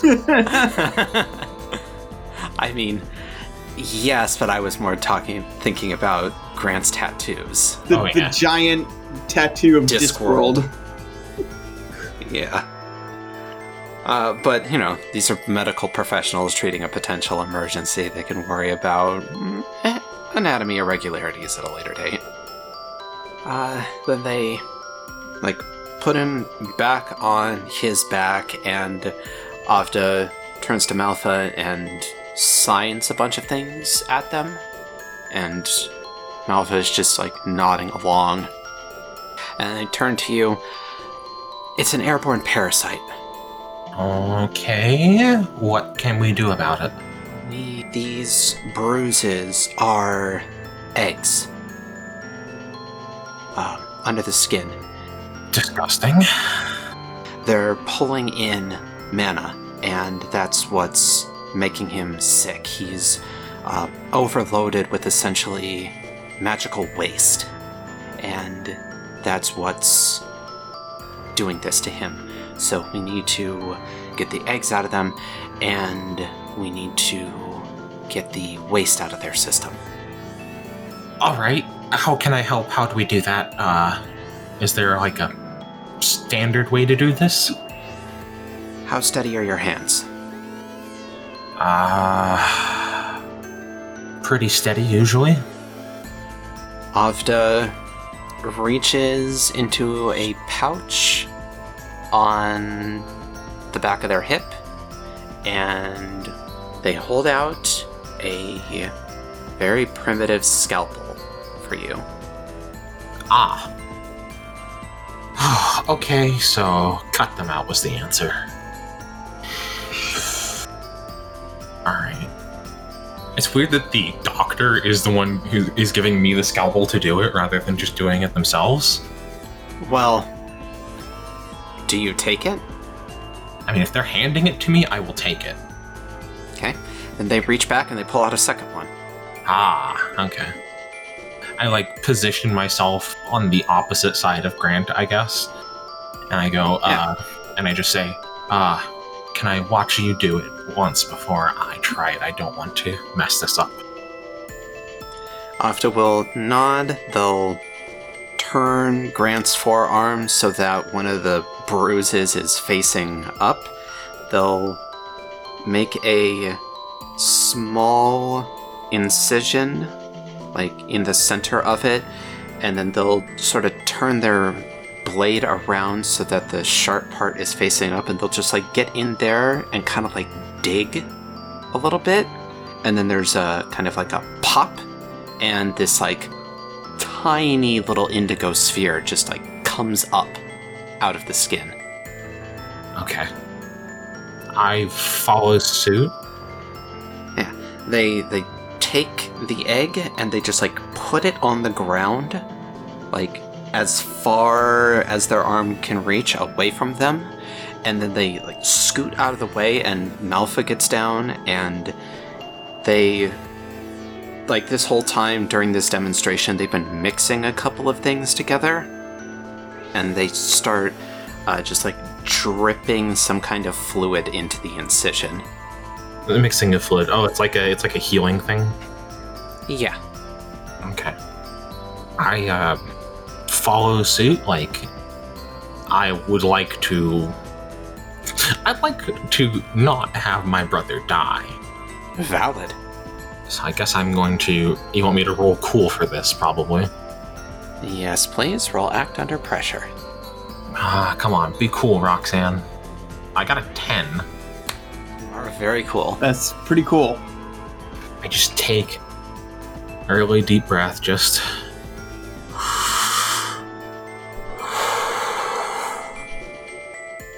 Steady myself as much as possible and I just follow suit. Just. just make the incision, stick the scalpel in there, and pop the egg out. Yeah.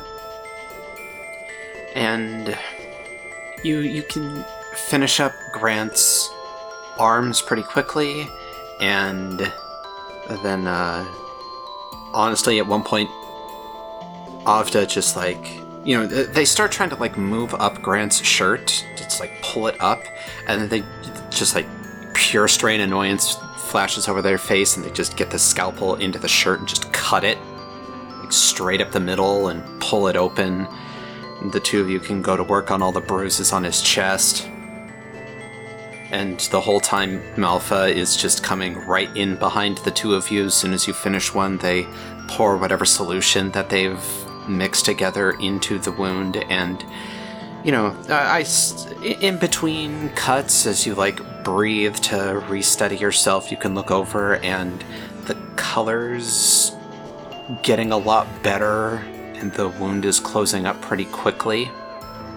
And then once you're basically done with the front half of the top half roll him over get to work on the back half of the top half you just kind of pick your way over his body, handling everything, and this whole time, like, you know, Malfa keeps checking him over every couple incisions, Avda keeps checking Grant over, and I'm gonna say that, like, you know, again, clothes aren't socially mandated here, but for the ones who never go without, just like an understanding gets built.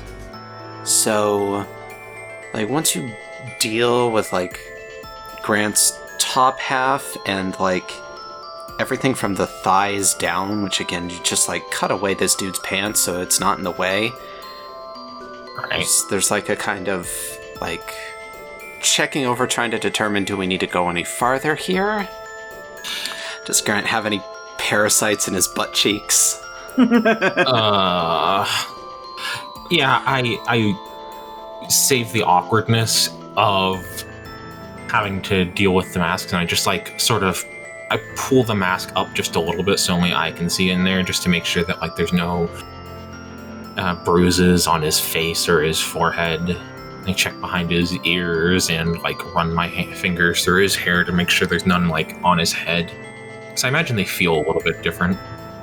They definitely do feel a little bit different, and you can tell as you work that there's a little bit of a pattern where there's kind of like a a minimal thickness to the flesh that's required for the eggs.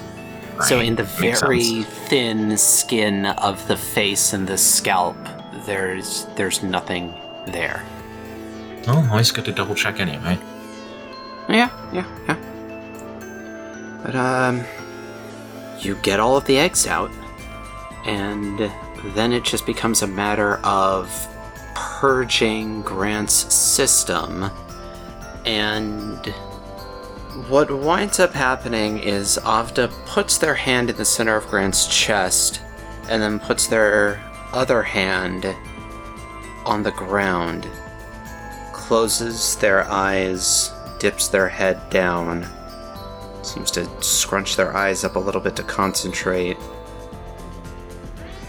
And then they lift the hand that's touching the ground, and a bunch of like ugly, twisted, gnarly looking weeds just kind of sprout out of the ground following their hand. Yeah. Grant, you really need to start washing better. and then they take their hand off of Grant's chest, and his breathing goes relaxed. And Grant, you wake up. Eh, eh, meh. You feel like shit, my dude. Uh, you feel like you had the flu yesterday. okay? What's going on? What You were very sick. I had we had to uh, do some minor surgery. You're okay now, though. How you feel? Tired. Yeah, Despite the fact that I just woke up. yeah, you probably will feel tired. Uh, Cool. I will do you the service of not telling you what was going on until you're feeling better, because it's a little gross. But um, other than that, do you feel okay? Anything out of the ordinary? Uh, not that I can feel. I don't think. Do you want something to drink? Are you hungry? Uh, water would be nice. I'll get you some water. Yeah. Alright, don't move too much. Okay. I okay. I just like give Grant like a sisterly pat on the head, just like very sweetly, like, all right, I'll be right back. Okay. I go to fetch some water, and uh, I don't know, probably like Cry a lot. Throw up. throw up a little bit, yeah. Just a dry heave at the very least once I get out of earshot. Yeah, fair. Yeah. I also get like a washcloth and like put uh, and get and like wet it with some water, like not washcloth, but like any kind of rag I can get that's not terribly dirty, just to like put it on Grant's forehead because he's probably still a little feverish. Valid, valid. Um, Grant, uh, Malfa, the one who you met when you first entered camp, is there and is checking over you. Also, Avda is there and is checking over you. And, well, no. Malfa's checking over you. Avda seems to be like picking up this small pile of indigo pebbles off of the ground and is putting them into a small bag. Okay, that probably came out of me. That's gross. Um, hi. What, like, what happened? What, what's what, what's going on? Malfa just kind of like. I wish I could describe the facial expression I'm making right now, but they, they give you a very incredulous look. Are you really sure you want to know so soon? That's fair.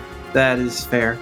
Uh, anything I should be concerned about in the immediate? well, we haven't ever seen a repeat case, so. Don't think so? Cool. Good to know. That said, yeah, if you feel feverish anytime in the next few sleeps, you notice any funny covered bruises on your skin, come find one of us. Yes. Will do. Also, in a few hours, you are probably going to itch like crazy. See if you can sleep through it. Okay. If you can't sleep through it, come find me. I ha- I'll have something for you. All right. Thank you. That should be easy enough for you to like believe and remember weird stuff going on with me. Sure. In addition to the weird stuff that's happened to you this night, Yes. Roxanne comes back. Okay, okay, back. Here's your water, and um. Okay, I just realized I can't put this on your forehead with a mask on. It's fine. I can just like I'll take it and I'll just sort of slide it underneath the seam and just like lay it there. Alright. Ah, I look at the other two and I just go, do we need to keep him out here or can I bring it back inside? Should be fine to bring him back inside. okay, you big lump. I'm gonna drag you back inside. Cool. I'll try to make myself light. Um, have you have you tried getting rid of your bones again? Maybe. I I mean, no, not at the mo. I no. But both of the medical professionals within earshot seem uh, ex- seem extremely distressed by this insinuation. Uh, Don't worry. I, I just look at them and I just go, "Don't worry, he got better." uh yeah. Uh, yeah. I mean, evidently, sure. We got two parlor tricks making a little ice horse and removing all of my bones. Avda signs a little bit at Malfa, and then they turn to you. Yeah, is um, that's something you do intentionally. Occasionally, as a defensive measure. It is a couple of very long stories. Very stupid stories. They both just look like you are the weirdest motherfucker that they have ever met. Yeah, I probably am. But then they both just like throw up their hands, all three of them, get up, dust themselves off. Again, if you start itching, come find me. Will do. I I look I do look up before I fin- I start dragging. Grant inside and I go, Thank you both. I really, uh, I don't know what I would have done if you two weren't here. They both give you easy smiles. Avda gives you a pretty simple single sign, and Malfa just thumps their hand onto their chest. That's what we're here for. Yeah. They both walk off. Okay, but seriously though, how are you feeling? Like, Like, I don't know. It kind of feels like I got over a. I'm getting over a flu, which it sucks, but mostly manageable. well, getting over is promising. I just didn't want you to be like trying to act tough because, like, hmm, you know, we don't know what's going on with these weird fade diseases. Yeah, yeah, no, I'm. This is. If I was feeling like something was wrong, I would have told the medical professionals. Don't worry. Okay, well, you know, I am your sister. I have to worry. Yes, yes, you're very good at that. If you weren't lying sick in bed, I would slap you upside the head. I know, and I'm taking full advantage of that generosity. Ah, I wonder if I can use death magic to put you to sleep. Just a little bit of death. As a treat. Just a petite amount of death. And Roxanne just like sits there for a while, keeping Grant company till he falls asleep. which is probably not long after I finished the water. Yeah. Body is definitely screaming at you for some not illness induced rest. Weird. I feel like I've been stabbed multiple times. And like a lot of pebble things have been extracted from my body where I was stabbed. I feel like I just like lost a lot of weight and was stabbed several times. I think that's just called a mugging.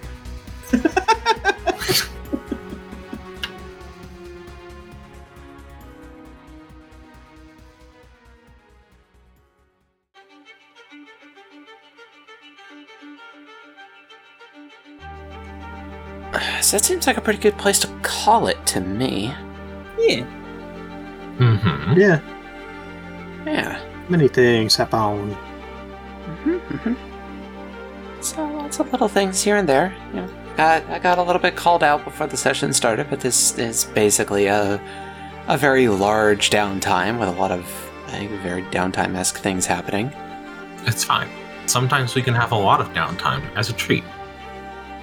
So, uh, good session overall. I think.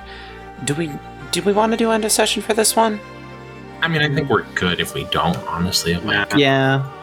I I mean, I would say that we did save somebody from certain death or worse. Yeah, but we we have established that that doesn't count for the players. Yeah, but it was different this time. Anyway, Okay, so good session. The passage of time continues to tick along. We are going to be jumping more and more sleeps every session for this. So we got to hit 6 months somehow. So this one was 10. I don't know, probably expect 20 to 30 next time oh boy.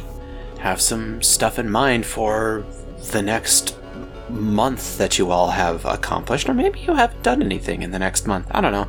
That's for you all to, all to think about over the course of the next week.